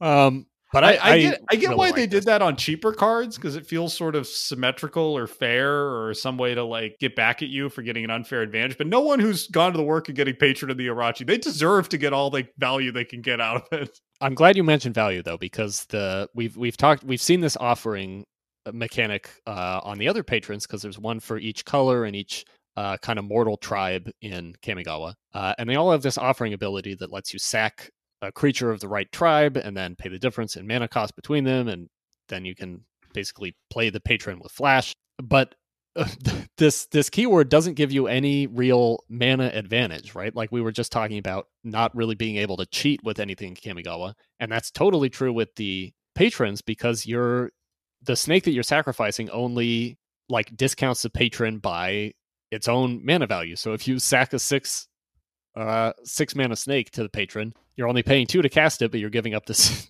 you know, still paying the six mana that you paid for the snake to begin with, and you can't use tokens for it. So it's just, you know, another example of Kamigawa trying to make sure that you don't kind of cheat anything out in any way. Yeah, although I think it's, I mean, cheating would be strong, but I think this is eight, right? Which is like a almost uncastable potentially, or it's risk of getting stranded in your hand. So I like that you can, you know, you can sack, say, a four drop snake and cast this for four or a five drop snake and cast it for three or three drop and cast it for five. Um, like that ability to kind of play with the mana curve, I think has some value, especially with uh, ring the bell uh, damage on the stack, right? The snake can block or something or get blocked, and then you can trade it in for the patron. So I, I like that interaction all right in this case, especially because the ability here is not amazing, but pretty meaningful. It's basically like a mana doubler plus a vigilance giver. That's not terrible.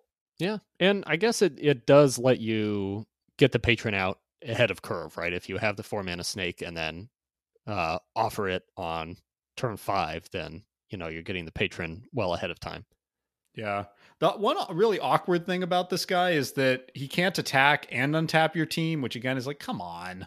Like I got an eight mana seven seven. Let me attack with it. Well, and still you, do the cool thing. Yeah, you could you could untap your team before you attack. Right because because they're all your team is just Matsu tribe snipers that have tapped down to deal one damage to creatures with flying. I mean they they have vigilance, you know what I mean? Like they had the technology, just give it vigilance. Oh. Yeah. Before we get to rating, I love love love the uh art on this card. It's so good. It's got a real Miyazaki vibe to me. Like I get a strong like uh uh, Princess Mononoke sort of feel from this thing, uh, like the luminous quality. There's like a real feeling of like light and darkness on here, and you could feel the light kind of emanating out of the patron. Like it, it almost seems to glow on the page, and everything in this piece, with just a couple of figures accepted, is pure green. And often I think that can look a little corny, but in this case, it just looks it looks great. It really, um, it's just like the greenest magic card of all time. It's great. Yeah, there's a lot of cool details on it too. Like I hadn't noticed until I took kind of a close look for today's episode that the bottom right corner of the art actually shows uh, a bunch of Orochi worshiping the patron, yeah. and you know, presumably one of them is about to get offered. And then if you look really closely at the patron, it's sort of made up of uh, these like twisting vines and faces. Yeah and it's just it's really cool like the the closer you look at this the more kind of rewarded you are by these details in what looks like a pretty simple piece of just this you know big green snake winding around uh, some beautiful green mountains. Uh, hats off to christopher moeller for this one. Super cool art. This is also the most val- valuable of the patrons uh, in terms of us dollars. I think probably because it sees the most EDH play. Not a lot of EDH play, but the most by a pretty substantial margin compared to its peers from other tribes. Uh, it looks like a foil patron of the Orochi goes for $27. Yeah, not bad. I mean, you know, I think one of the things about, in terms of speculation, you know, these cards are not really getting reprinted, right? They're not going to reprint Patron of the Orochi probably, or if they right. do, it'd be like a one off. So I think it's a, it's a, there's probably some speculative investment happening there. But also, yeah, an EDH, like, untap all forests and all green creatures, like that's the thing you want to do in EDH for sure. Yeah. It's pretty um pretty damning for all of the patrons though that like their their abilities are so disconnected from their tribes that they don't really even make it into like tribal theme decks in commander like uh you know a rat deck is not running patron of the Nezumi a goblin deck is not running patron of the Akki and just a little sad I, I tried to find like why the patrons work this way. I haven't found like any reference to it, but it, it, seems almost intentional that they're this disconnected from their tribe. And I, I wonder why. Like, what on earth were they thinking there? It's a really strange design decision. Yeah. I mean, the, I, I feel like the mortal tribes just don't have that strong of an identity, right? Like, I can't think of sort of a, a keyword for, I don't know, the, the kitsune or kind of a, a common ability that would tie them together in a way that you could have like uh kitsune lord that is actually a spirit. They all just kind of do generic things for their color, maybe because right. they knew that a lot of these tribes were pretty narrow, but that's not true of the goblins. And even that's it. After after all that guff, I I like this guy. I have him as a playable one X. Uh, playable might be generous, but I think he's a pretty fun, big, beefy curve topper for green. Yeah, I think I think playable's right, and I think we'll end up having enough snakes that this actually gets played through offering. Yeah. Uh, you know, one more thing about this card, one more critique. Hit me with it. Why doesn't this have trample, Connor? Nothing has trample. yeah, it's like a green snake that's bigger, the size of mountains. It's seven seven. Give it trample for heaven's sake. No, uh, even the biggest snakes get chumped in Kamigawa. but one more point in its favor: it can be sacked to lifespinner. it sure can. Or you you can even get it with lifespinner. This guy's a twofer. You can you can play both sides of the lifespinner game. I mean, that's that's got to be value. worth something. Yeah, that's value. All right, let's go to another card that can be sacked to Lifespinner. Petalmane Baku. Petalmane Baku is 1 and a G for a 1 2 spirit. Whenever you cast a spirit or arcane spell, put a key counter on Petalmane Baku. One, remove X key counters from Petalmane Baku. Add X mana of any one color to your mana pool. So, in addition to being sacked to Lifespinner, uh, this card has a lot going for it primarily in the art department. Um, if you're not looking at a picture of it, look at a picture of it. Uh, you can go to the show notes and you'll see a link to a Scryfall search that lists all the cards. If you're listening on the podcast or if you're listening on YouTube, you're probably looking at an image of it right now. Um, but anyway, this card has incredible, incredible art by Rebecca Guay. Uh, it's basically a, it's actually surprisingly easy to describe. It is a rose bush with big clawed, muscular clawed feet underneath it kind of stomping through a sunny forest. And I just love it. I love how colorful it is. Um, I love how whimsical it is and yet slightly horrifying. It's just an incredible piece of art.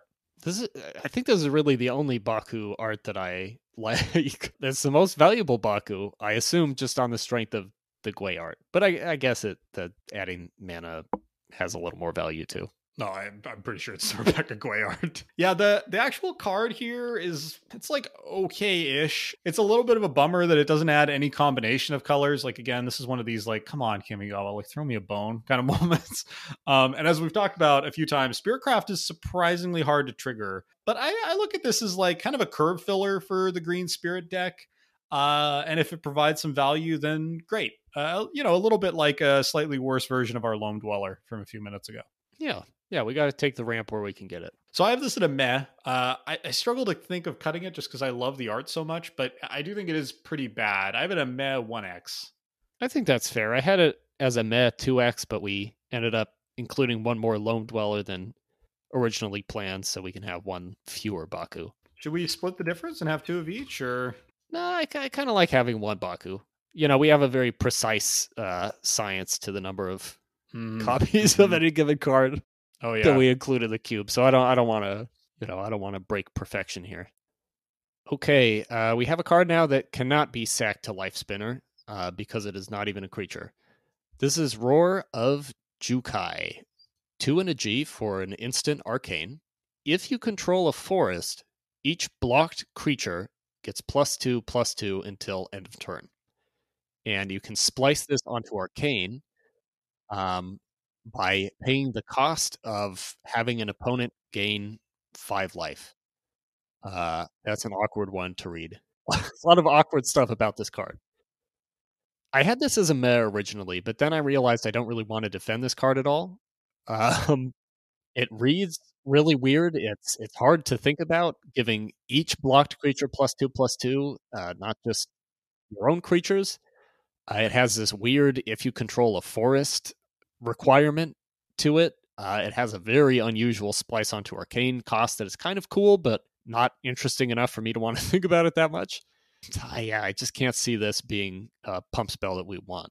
I have a bit of a childish reaction to this, which is it kind of makes my brain hurt. It's just like doing so many different things on different axes that it, it just confuses me. And I just want to cut it to, to spare myself. Yeah.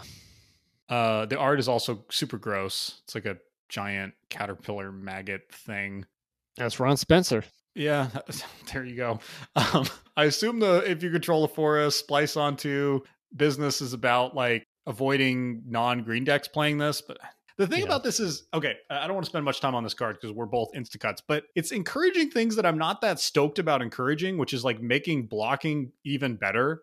Like the defender already has an advantage in magic even more so i think in kamigawa block like and having like a repeatable version of that that also gains life so it slows the game more like i just these are things i want more of.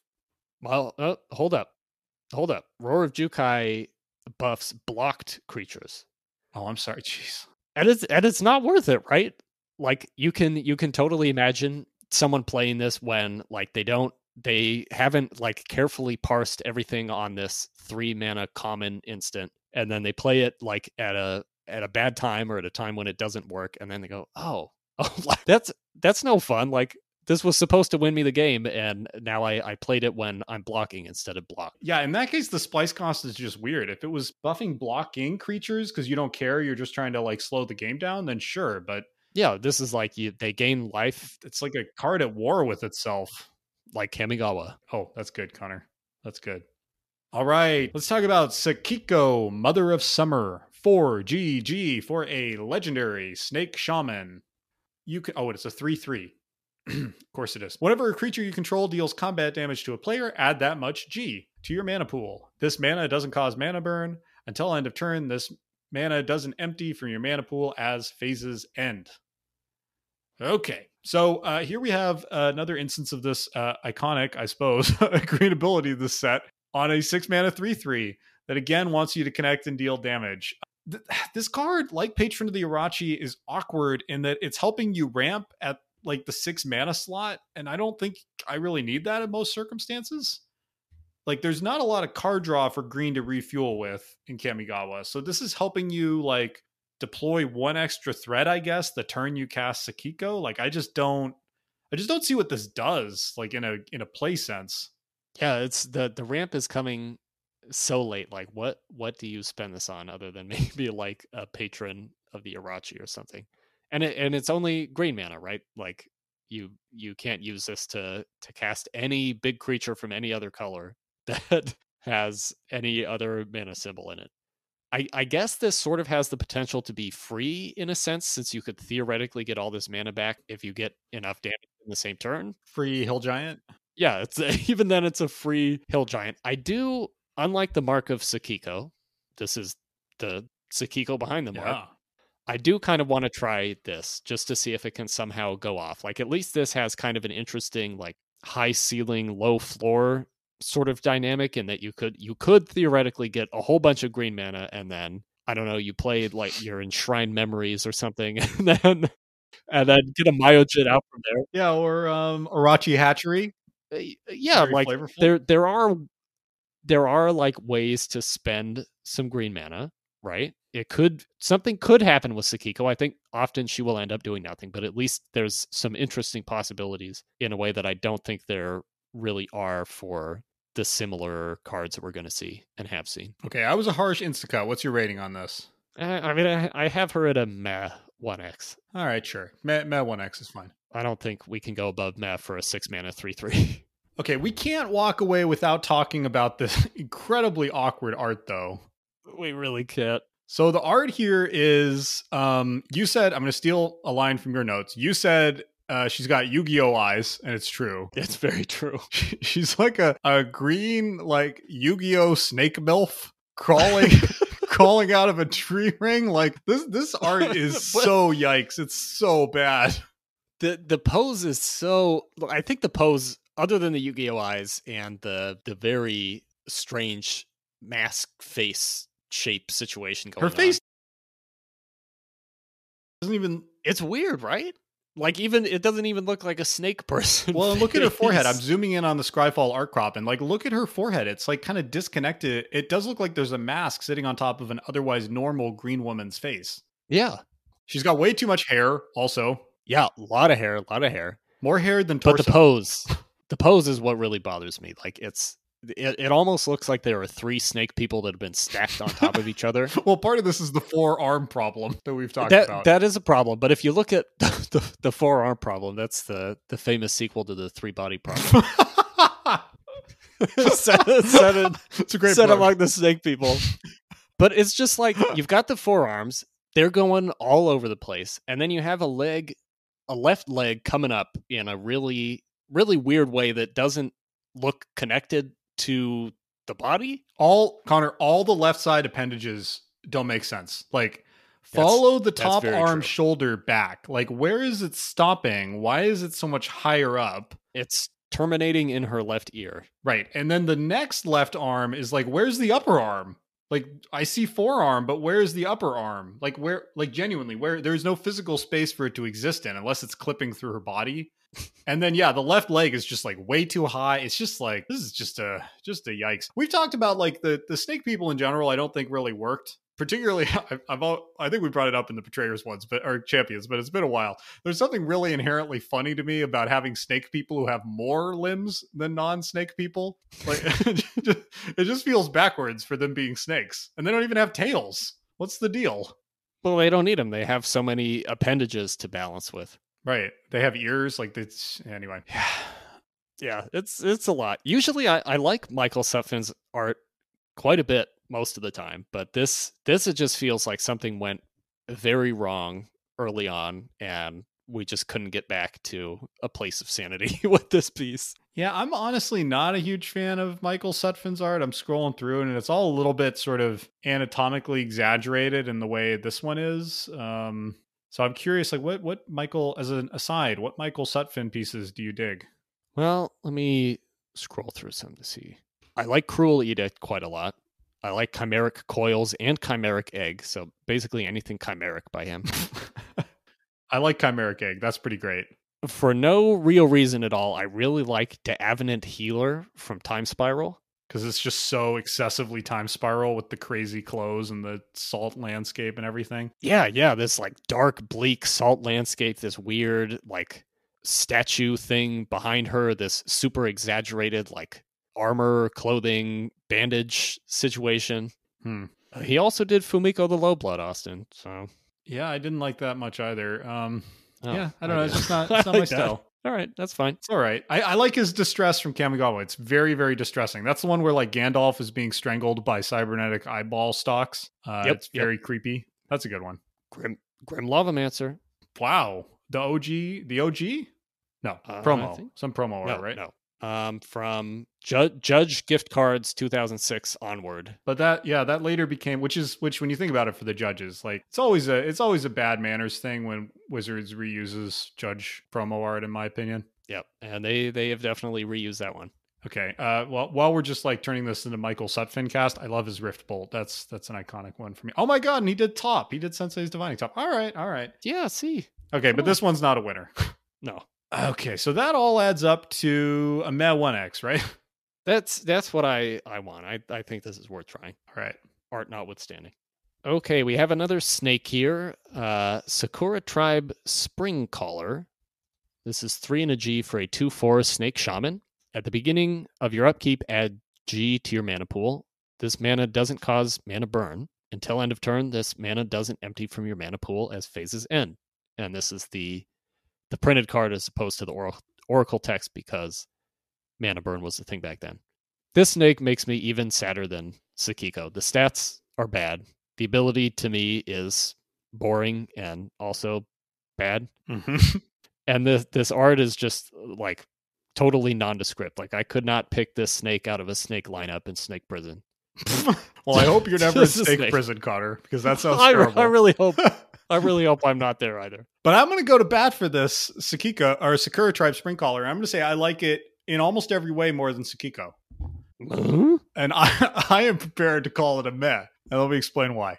First, I would rather have a four mana 2 4 that does nothing than a six mana 3 3 that does nothing. Like, I think that's, it's bad. It's a bad body, but it's still a relevant body. It can block, it can maybe even attack, it can wear equipment, it can get in for things that care about green creatures connecting. So I'm prepared to defend the four mana 2 4 body here. The upside here is super marginal, but again, it doesn't ask anything of you. Like Sakiko's like, ah, attack, go to go get blocked, do all this work. But Sakura Tribe Spring Caller's like, no, bro, I just I got I'll get you one mana a turn every turn. And I think the art here is pretty good. The anatomy's a little bit awkward, but less awkward than the others. It's it's much more serpentine. Like the face looks like a snake. The arms even manage to look like snakes. Like all of it's just very, very snaky. Uh, it's got beautiful color work. So I um, and it's by Pete Ventures, which means it, it has to be good. So I'm gonna I'm gonna go to bat and say I think this is a solid meh. Mm, I just I find this ability so boring. It's just It's like super boring so what, why do we why do we want it though? Because I think we need snakes. You know, this for example, this is a perfect thing to sack into um into the patron, for example. So it's four mana. You know, it gets you a mana so that you're getting a three mana patron potentially next turn, for example. It blocks all day. And like I think it's just it's just a role player. It doesn't it's like uh it's like a less flashy version. Okay, let me put it to you this way. If this was a four mana two four, I don't think it's out of the realm of possibility. Just like uh the four mana four three, um, what are they called? The bell chaps? Bell fighters, bell friends, what are they called? Yeah, the Bell Friends. What are they what are they called? No, Order of the Sacred Bell Bell. Like this Bell Friends. you know, like if this didn't have text, I think it would still be semi okay. Really? Nothing? That's just semi okay. I'm, okay, I'm not Why, looking why at the numbers. Why are we numbers. including Katsu Tribe Reaver over this? I think this is better than Katsu Tribe Reaver, for example, or at least competitive. Kashi Tribe Reaver? Yeah. I think you're hungry. Coming up, the Katsu Tribe Reaver. Kashi Ti- Tribe Reaver. You go look it up. You look it up. You're hungry. yeah, you said you said Katsu. Did I? Okay, well, I am. Hung- I could go for a Katsu. Um, we've got Kami of the Tended Garden coming in Saviors, who wants one green mana every upkeep, or he gets sacked. You know, you put those, put them together. They're best friends. Two card combo. Two cat combo. It's a build around, Connor. Sorry, I'm getting loopy after all these green cards. I don't know what's going on. I'm huffing all this green mana. God, let me think about this for a second here. If I successfully, I mean, Kashi Tribe Reaver like at least you. regenerates. Yeah, no, that's actually the Reaver's way better. But still, Yeah. Wait, so including the Reaver, two copies of the Reaver, we already have four four mana snakes yeah. Well, that's where the snakes live and live and play. because they have four arms. yes, exactly. It's this four is a sacred. Are you counting Matsu Tribe Bird Stalker from Saviors? Because that is No. terrible. No, that one's going. I'm counting two Kashi Tribe Reavers: Sachi, daughter of Seshiro, and Sosuke, daughter, son of Seshiro. Okay, well, those are definitely way better. So, I just, like, I mean, I'm not saying Sakiko is necessarily better than Sakura Tribe Spring Caller because I think in a lot of situations the Spring Caller probably is actually better to have, but it's just less interesting. What about taking the Kashi Tribe Reaver down to one and just having a whole a menu of bad, mediocre four mana snakes? The, the four for four menu. You know, we're we're worrying a bunch about the four mana slot here. What we really need to worry about is that the three mana slot, which is where decks live and die, and two is terrible for the snakes. Yeah, yeah, it's rough. I mean, at two, I guess you got Sakura Tribe Elder, but let's be honest, it's not really a snake. That's just a rampant growth. Yeah, And at three, there's just there's just nothing. There's it's just uh, the options are rough. but I mean, there's not much we can do about it, right? Nope. The snakes aren't there. Okay, does that did I get you to meh? I, I'm prepared to sac- take one of the Katsu All right, Katsu tribe uh reapers, whatever whatever we're calling it now. all right. Well, we'll think about the Katsu Reapers. We can have one Yes. Sakura Tribe Spring Caller at Meh, but no higher than Meh. This is such a dub for me. All right, Meh 1X. Okay, let's talk about another card that can be sacrificed to Lifespinner. We're back. Scaled Hulk, 5 and a G for a 4 4 spirit. Whenever you cast a spirit or arcane spell, this gets plus 2, plus 2 until end of turn. And the flavor text say, what rhymes with run for your lives? Cuckoo, Akki Poet. Okay, so this is uh, this is a um there's no there's no sugarcoating this Connor. This is a 6 drop that can conditionally become what it should be without the condition. Like si- green should get six six vanillas for six all day long. I mean, Craw Wurm for goodness sake. It, it- this should be a six four. It should be something. Yeah, Re- really, the only thing I have to say about Scaled Hulk is is related to its art. So Let's instacut it, and why don't you talk to us about this just extraordinary piece of art? we we have some true Kamigawa grotesquerie in this piece of art. We've got finger legs, we've got leg fingers, we have tails, we we have uh, a tube, we have some bulbous warts, we've got really frightening musculature all over this thing. hmm Uh, some kind of fin on the back, and then best of all, we have the top half of a human face. And all of this is on top of what appears to be a blurred photograph of a rainforest. Which is kind of like Genju of the uh, the cedars that we saw earlier, but this looks like like actually just a photo that's been blurred. It's it's really really horrifying. So hats off to the artist for that, but then also somehow really comical and ineffective. And yeah, the the background. I mean, it's not the most interesting thing about this, except that I think it is actually a photo. Or this is the closest I can think of on any Magic card to like. Wait, is the background of this actually a photograph? Like a blurred Right? photograph? It sure looks like it. It, I mean, it really looks like it. There's no painterliness to it, really. There's not like a kind of in and out of focus layer to it, right? It's just like a kind of blurry treetop photo. There's there's absolutely no connection between the the subject and the background. No, you're right. It's it's blat. Okay, whatever is going on with the background, it's blatantly nothing to do with the actual art because there's no sense of like scale. Like, I guess it's a Hulk because it looks big and freaky, but there's no sense of scale here. There's no sense of place. There's no lighting. Like, there's nothing that's situated. I mean, honestly, it kind of looks like we've got the Hulk, which is this pretty photorealistic grotesquerie of like fingers and claws and all the other parts you named. We've got the the photo background, and then we've got like these flaming torches that are a lot more painterly and sort of less photorealistic than the Hulk. Like this this art is just a jumbled mess. It is weird in every in every way. Okay, not enough to save it though, clearly. No, let's let's get it out of here. I don't want to look at it. Okay, back to snakes. We have Shizuko, Caller of Autumn. 1 GG for a 2 3 legendary snake shaman. At the beginning of each player's upkeep, that player adds GGG to his or her mana pool. This mana doesn't cause mana burn. Until end of turn, this mana doesn't empty from that player's mana pool as phases end. Okay, let's get this out of the way before we talk about uh, this this horrible ability. Shizuko looks basically like a palette swapped Sakiko, uh, who is also done by Michael Sutfin. She's she is basically uh, the Yami Yugi to Sakiko's Yugi, right? Like we just we need to keep Michael Sutfin away from the snake people. Something is going really wrong here. Yugi, as opposed to just Yugi because of her uh, red eyes and kind of angry expression.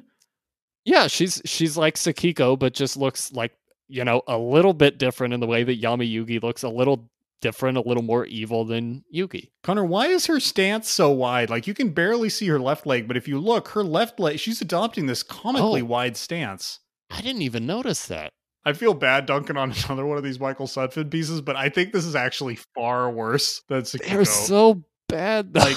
First, the They're so figures. the figures you say to me, the figures look like ElfQuest characters. Like I don't know if that reference is going to work for it, but ElfQuest is this like '80s '90s comic about elves. Um, I'm sorry if you're an ElfQuest fan, but I there's something about the art style of that that makes me physically ill. Like I want to like I want to hide. I want to throw the art as physically far from myself as possible. Like I feel repulsed. and that's how I feel. That's how I feel about ElfQuest. I want to, I want to like physically distance myself from it, and that's how I feel about this art. It's like the the faces are offensively ugly. We've got these in your notes. I want, I'm going to steal another line from you. We have these like yellow laser waffles, like randomly. what are those? just randomly throughout the art. Like they don't, they certainly don't look like autumn is being called. Again, they kind of look like, you know, we've seen so many. I don't know if we we should have been paying more attention earlier Betrayers art, but we've seen a number of pieces here. This thing, the scaled Hulk, um, the forked branch Garami that look kind of hurried to me. Like I wonder if there's something went a little wrong in the art procurement for this because like seriously, what is going on with these laser waffles? To me, it looks like they were inserted in like Photoshop poorly to a later piece, right? Like the the front ones are like fuzzy and out of focus. It's just weird, man. It's just weird. Yeah. They're not affecting the lighting of the scene at all. The backgrounds too, like in Shizuko for sure, but like scaled Hulk that we just saw, a lot of the green other green cards too just have these weird, like completely nondescript backgrounds like Fork Branch Garami. Lifespinner actually has a kind of weird, like woody, like nothingness kind of background where it doesn't really add up into something coherent as you look like the longer you look at it. And Shizuko's uh, like among the worst of them. I this is like turning into conspiracy. Where I should say we have no evidence for this except our eyes, so nobody go cite this or throw this into a wiki or something. But I'm going back and like looking at the rest of the spoiler, like white, blue, black, and red. I just don't see this. I don't see this like weird, like sloppy hurriedness. I can't um, think of anything I know about magic art production that would mean just something could go wrong with just green. But it kind of feels like it. Something feels kind of off here. I don't know. Maybe it's just like a random chance that green happens to have a lot of the worst art. But you know, a lot of the other colors, like in black, I mean, literally almost every piece is a banger. They're all rich and detailed and Kamigawa-ish and just like freaky and cool. Like I don't know, something something weird going on here. I don't know what it what to attribute it to. Yeah. okay, that's that's the art out of the way, I guess. I mean, we could go for a lot longer on this one, but let's talk about the card. Okay. it's not it's not much better.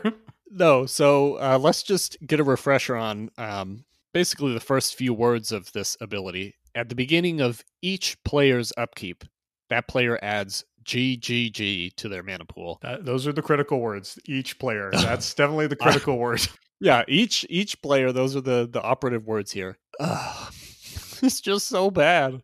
It really is. I, I really want to find a home for it, but again, like Kamigawa's not a good set to break effects like this, really. And so really this is this is kind of like a Howling Mine, right? Like you only play Howling Mine in a deck that's designed to make its symmetry asymmetrical. And we can't you can't do that for Howling Mine in this set. And you I don't think you can do it for Shizuko. Like to me, this is just, hey opponent, start turn three or four with three extra mana. You're welcome.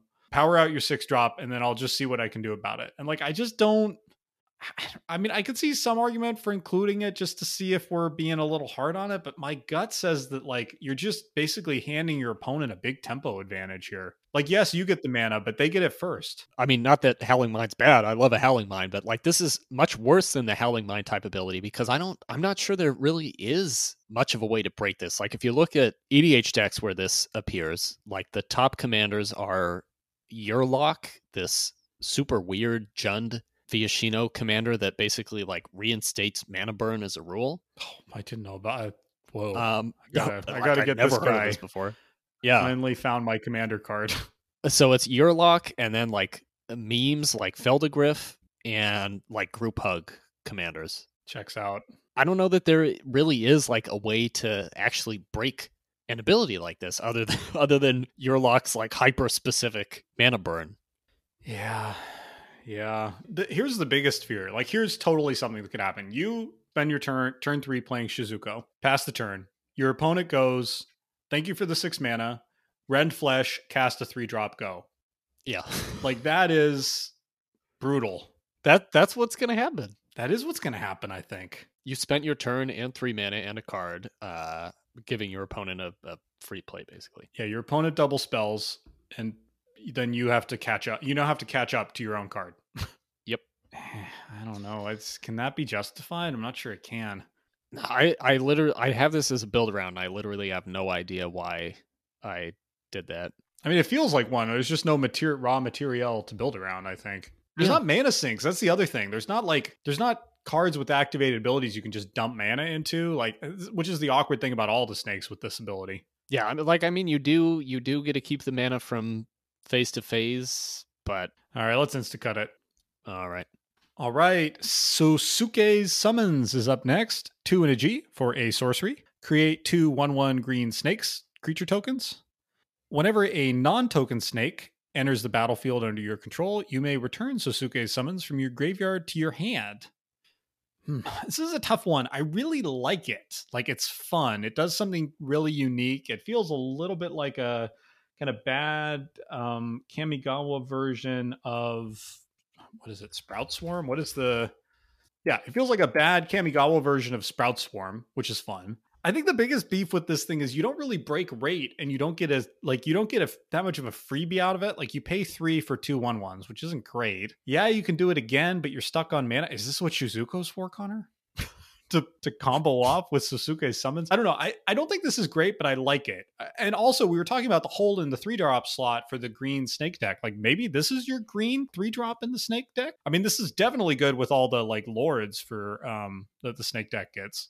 Yeah, I I think this does like fit in the three drop slot pretty nicely. Like I I like this too. It comes right before the uh, wonderful four pack of of four drop snakes that we've talked talked about. So you can Mhm.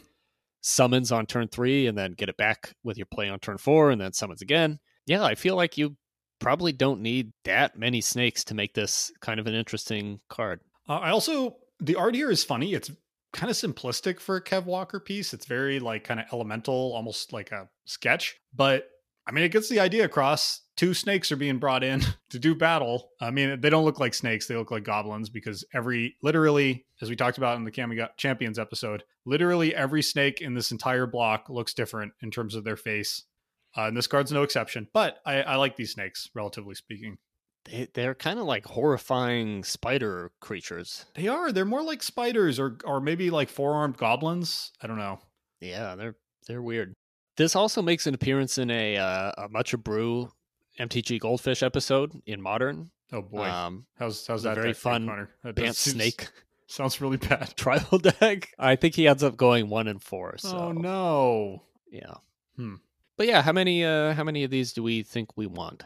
Well, what's your rating first? I'm a build around. I don't know that. It, I guess it's a build around in the sense that if we cut a bunch of snakes, this is terrible. So yeah, I guess build around. I mean, I I also have it as a build around because I think like I I wouldn't really be that drawn to this unless I already had some snakes. Yeah. And if I did have this, I'd be more inclined to draft more snakes. So I feel like that makes it build around. Okay. Yeah, that sounds good. I have it at two initially. I feel like this could maybe even go up. It seems hard to believe because it's not great, but it as a build around two X to help the snake deck out. I like that. It also makes the snake lords, the four drop snake lords that we looked at, a little better. Mm-hmm, So I, I wonder. We're putting a lot into the snake deck. I hope it can it can do something. they, they better show up. Okay, we have the final card in a, a cycle I am so tired of talking about. this is Splinter, two GG for a sorcery. Exile target artifact. Search its controller's graveyard, hand, and library for all cards with the same name as that artifact and exile them. Then that player shuffles. So we've seen this effect uh, in every color so far in Betrayers, where you uh, deal with some specific type of card on the battlefield or in hand or something, and then you search your opponent's deck and graveyard and hand and all over the place for every other copy of that card and get rid of all of them. Uh, I think they all cost four mana. I find all of them really uninteresting and see no reason to include this one. I'm with you on not including it. Uh, this cycle is a little bit interesting. It's a um, reprint cycle from Urza's Destiny. Uh, I don't know quite why they reprinted it. Doesn't doesn't really need it. I do think uh, I want to pause briefly on this one uh, after insta cutting it to just say the art here is really cool. It it is the coolest art I think of this this cycle. It's a samurai sort of well, it's samurai armor, I suppose, embedded in a wall that's dissolving almost into like a deck of cards and like being pulled back into a green mist. It's it's hard to describe. It's very abstract while also being very realistic. It's just a great piece. Um, it's by uh, Tsutomu Kawade, uh, who did 19 pieces, most of them in Kamigawa block and a handful in Ravnica and thereafter. But just uh, almost all of his pieces for Kamigawa block are incredible. Blessed Breath, Dripping Tongue Zubera, Genju of the Fens, Kokusho, The Evening Star, Skyfire Kirin, Unchecked Growth, Vine Kami, like all great pieces. So hats off uh, for great art on a truly forgettable common uncommon. Yep. Okay, but let's cut it. Yeah, let's get it. All right, let's talk about a card I have uh, honestly quite a soft spot for. Uh, in part because Connor, it can be sacrificed to Lifespinner. Oh, oh my goodness, we have Traproot Kami G for a zero star spirit. It's got Defender. Its toughness is equal to the number of forests in play. Uh, and so you don't miss here like I often miss here and misread. That's in play for you and your opponent. And it has reach. So a uh, one mana wall, one mana defender with reach and toughness equal to the number of forests. I really like this card. Uh, I think, you know, green always needs some way to deal with flyers. Uh, as you've said, it can be awkward because a lot of times those answers are just way too specific uh, to be worth running or worth giving any attention to. But I think this thing uh, fits the bill a lot better. Almost, it feels like a modern Magic card to me, and that it uh, it solves a bunch of problems. It scales into the late game, which is great. That's a nice quality for walls that can often get outclassed. It helps you deal with flyers in a pretty reliable way. Like when this gets up to three or four toughness, there's not a lot in Kamigawa that can crash through. And you know what? In the late game, this can even block like one of the dragons, which is sort of insane for a one drop. I don't know. I, am just high on this thing. I think it, it does what you need. And um, with Soulshift, this can even come back from the graveyard. And that's not amazing, but there are some two drops with Soulshift, don't have a ton to hit, and three drops that don't always have a ton to hit. So it's nice to have this sitting in your yard to maybe do something late game. So I'm, I'm pretty high on this guy.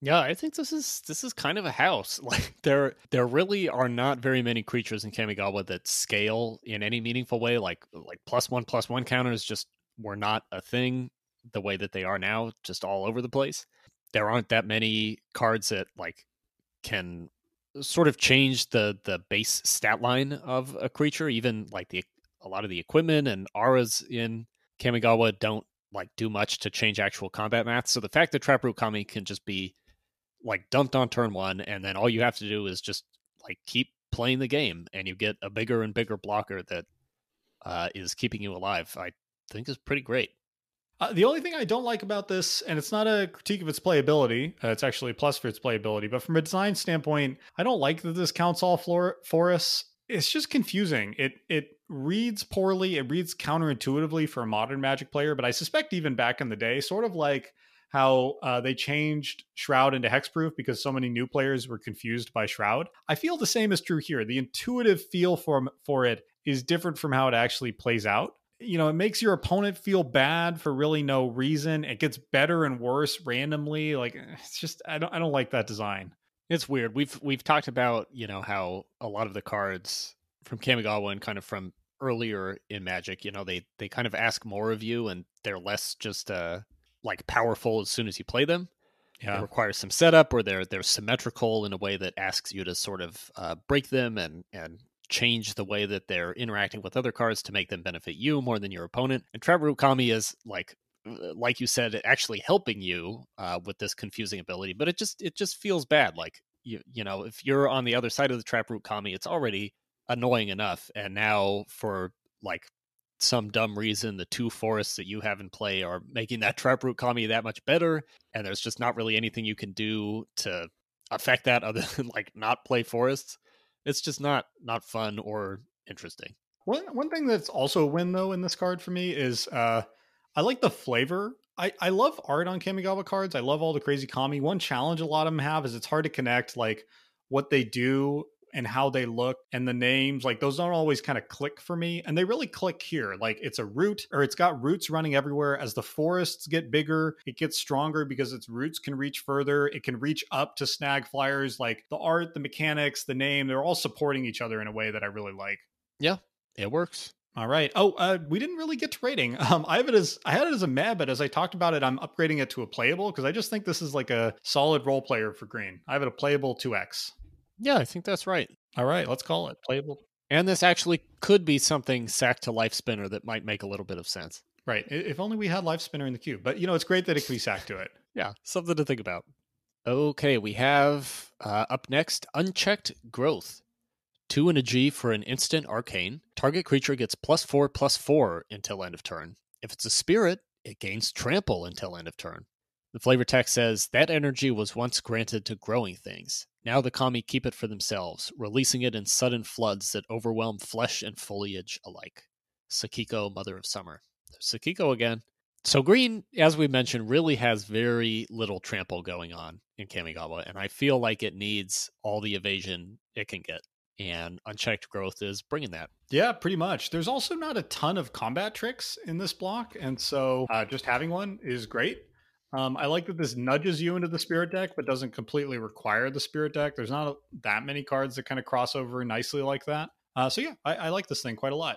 I also like flavor text here quite a bit. To me, it does a good job sort of illuminating the role the kami play and guiding and shaping the natural world. Like it clues you in better than I think a lot of other cards do into understanding like, well, what are the kami? How do they relate? How's it different from what you might be used to if you're used to like Western mythology or like Western religion or something? So I think I think it's a quite effective uh, piece of flavor text. Yeah. The first sentence actually really like uh, through keep it for themselves. Then it's just kind of cornball to me, but that's fine. I do like the art here too. It, it, it sticks to the flavor text a little bit too closely, or rather the other way around. Like the flavor text uh, is kind of too descriptive of literally what's happening in the art. Like it says that energy was once granted to growing things, and then you look at the art and there's like a kami with this glowing ball of energy. Is that a bad thing? I feel like that's a good thing. It's like it's all coming together. Yeah, I don't know. It's just a little too uh, on the nose for me. I feel like well, it's it, it's almost like you're you're seeing behind the curtain a little bit in the the flavor text. it's like almost process. fourth wall breaking or something. Yeah, a little bit. Oh, yeah, I can see it's that. not. It's not quite like I want a banana this big, but like it's it's moving in that direction. yeah, it's by uh, Tsutomu Tomu again, same artist as uh, Splinter. Great piece. Yeah, it's got the uh, same dripping tongue as dripping tongue Zubera. That's right. He was uh he really had a thing for the giant tongues. They work. They work. Yeah. What's all that add up to? Uh, I've I've got this as a um, playable two X. Yeah, I also have it at playable. I waffled on the quantity. I think like I, I, we're gonna have to do a cuts episode once we finish the traders. I think our quantities are getting a little wacky in terms of mana curve, but I'm fine starting it at two. Okay. I mean, I don't think there's Yeah. a deck that wants two of these. I don't think. Do you ever want more than one? I don't think so. Probably not. Maybe it is a one X. Mm, maybe we just leave it at one then. All right, let's talk about Uproot. Uproot is three energy for a sorcery arcane. Put target land on top of its owner's library. And the flavor text We arrived at the battlefield too late. Again. Another error on your part, and you will have to answer to me personally. General Takeno, letter to the Imperial Mapmaker. So uh, I, I think we should permit ourselves, Connor, one um, XYZ at home joke per season, uh, and I'd like to use mine here. Here it comes. Um, this is plow under at home. It's Okay. uh, it's no plow under, is it? I, I, like this because I like plow under. Uh, it's it's unfun. It's brutally unfun to play against, but it's memorable. It leads to memorable swinging games of Magic. But I do think one versus two lands is like a really really large difference, and I'm not quite sure what to do with that. Just hitting the one land and for only a one mana discount from Plow Under is kind of brutal. Like this sets your opponent back a turn, but that's very, very different from having the like going down two lands and then drawing two lands. This feels like a card where the the premium that you're paying to have this be an arcane spell is really showing in a way that I, think makes it pretty bad. I'm not sure what you want to splice onto uproot at sorcery speed. Our next card would be great to splice onto Uproot. Yeah. I yeah, I guess so. I don't know. I like the idea of uprooting someone, but I'm not sure it is I don't know. I just I don't know if it's really going to have much of an impact on the game. So we've talked a lot, a little bit about a Bant kind of fog, turbo fog, life gain, mill 'em out kind of archetype. I feel like Uproot is pretty all right in that. Like you splice one of the fogs or something. Well, I guess fog kind of awkward. You, you splice our next card, Vital Surge, which gains life onto this thing. You know, you're stalling a little bit more. You're slowing your opponent down further. You're just like millimeter by millimeter clawing out some advantage, some distance. I don't know. Is that a thing? Yeah. I mean, I I do like the idea of that, and I like I would hope that something like that could be a thing in the cube. So maybe maybe we can try uproot and just see if it matters. I suspect. I, I feel like with just how grindy games end up being without either player trying to do anything fog related, the games just end up being grindy anyway. And I feel like Uproot is just sort of slowing things down even more. But yeah, then we can try. I'm trying to think about this in terms of like card advantage. So basically, you're taking a turn off in order to have your opponent take a turn off. Uh, that doesn't seem that good. No, like plow under like is good because you you get ahead. You're time walking, potentially double time walking. This thing, you're like kind of you're fogging, right? You're kind of just stalling everything for a turn. Yeah, you're you're kind of fogging, but without actually preventing any damage. Yeah, but you are preventing like advantage from being accrued. And if you splice onto it, you're sort of like still getting ahead in the sense that you know if you have land you're you're moving ahead on mana while your opponent is not. You're potentially drawing a useful card while your opponent is not. Well but you spent a card. That's that's what's kind of right. Yeah but your opponent lost the land drop. I think your opponent loses very slightly more than they than you did although you had to spend mana. I don't know. It's a weird card. Yeah that well that's that's kind of what i mean about like this arcane premium showing through a bit. It's like you're you're paying extra to have this be arcane so that you could, in theory, like trigger a spirit craft ability or splice something onto it, but those are just so rarely so rarely have much of an impact. I feel like you're you're not getting much for that premium. But uh, like I'm I'm willing to try it. I think it could be at least an interesting thought experiment. Well, I also think like the fact we're struggling so much to evaluate this card, like I think a lot of times when it's hard to evaluate a card, you need to play with it. You know, like it, it's a sign that you're just not able to do it in a vacuum. And I feel like that's true here. Yeah, that's a good point. All right, so I have it as a build around 2x, which might be generous. I just feel like one of these, like, I don't know. Like, I feel like this gets better in multiples, but nah. Um, also bad. Why don't we say build around? I have it as a meh 1x. Why don't we say build around 1x? Okay. All right. Is that acceptable? Yeah, it's acceptable. All right, let's bring it home with another arcane spell Vital Surge. One in a G for an instant arcane. You gain three life. And you can splice it onto arcane for one and a G. Yeah, this, this is uh, part of our, our burgeoning turbo fog strategy. It's, bas- it's basically a green Candles' Glow. Yeah, pretty much right? It has the same mana value, same like slightly worse, but pretty much the same. Yeah, same mana value, same splice cost, more or less the same effect, except you're not preventing damage on top of the life gain, but you're potentially also gaining more life than you. Right, it's unconditional. You don't have to prevent anything. Yeah.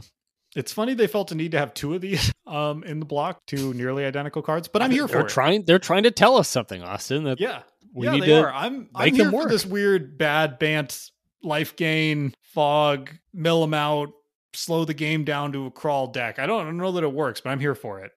Okay, so so how many how many of these does that translate to? Three.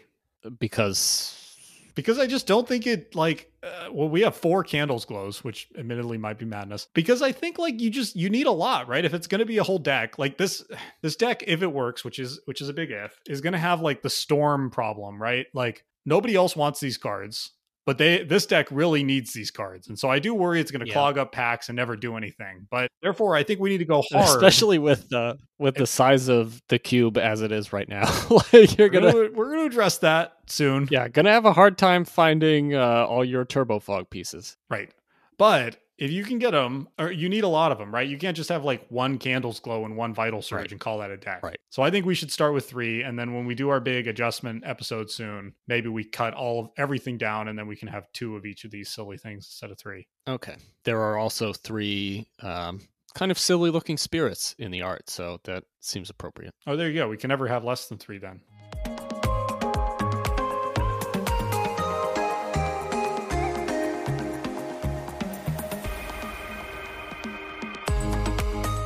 All right, Connor, we are pushing here into hour three, which means this podcast can actually be sacrificed to Lifespinner. Finally. I hope, uh, I hope, Connor, it's been a real life gift uh, and that you have enshrined it into your memories. Oh, I always do.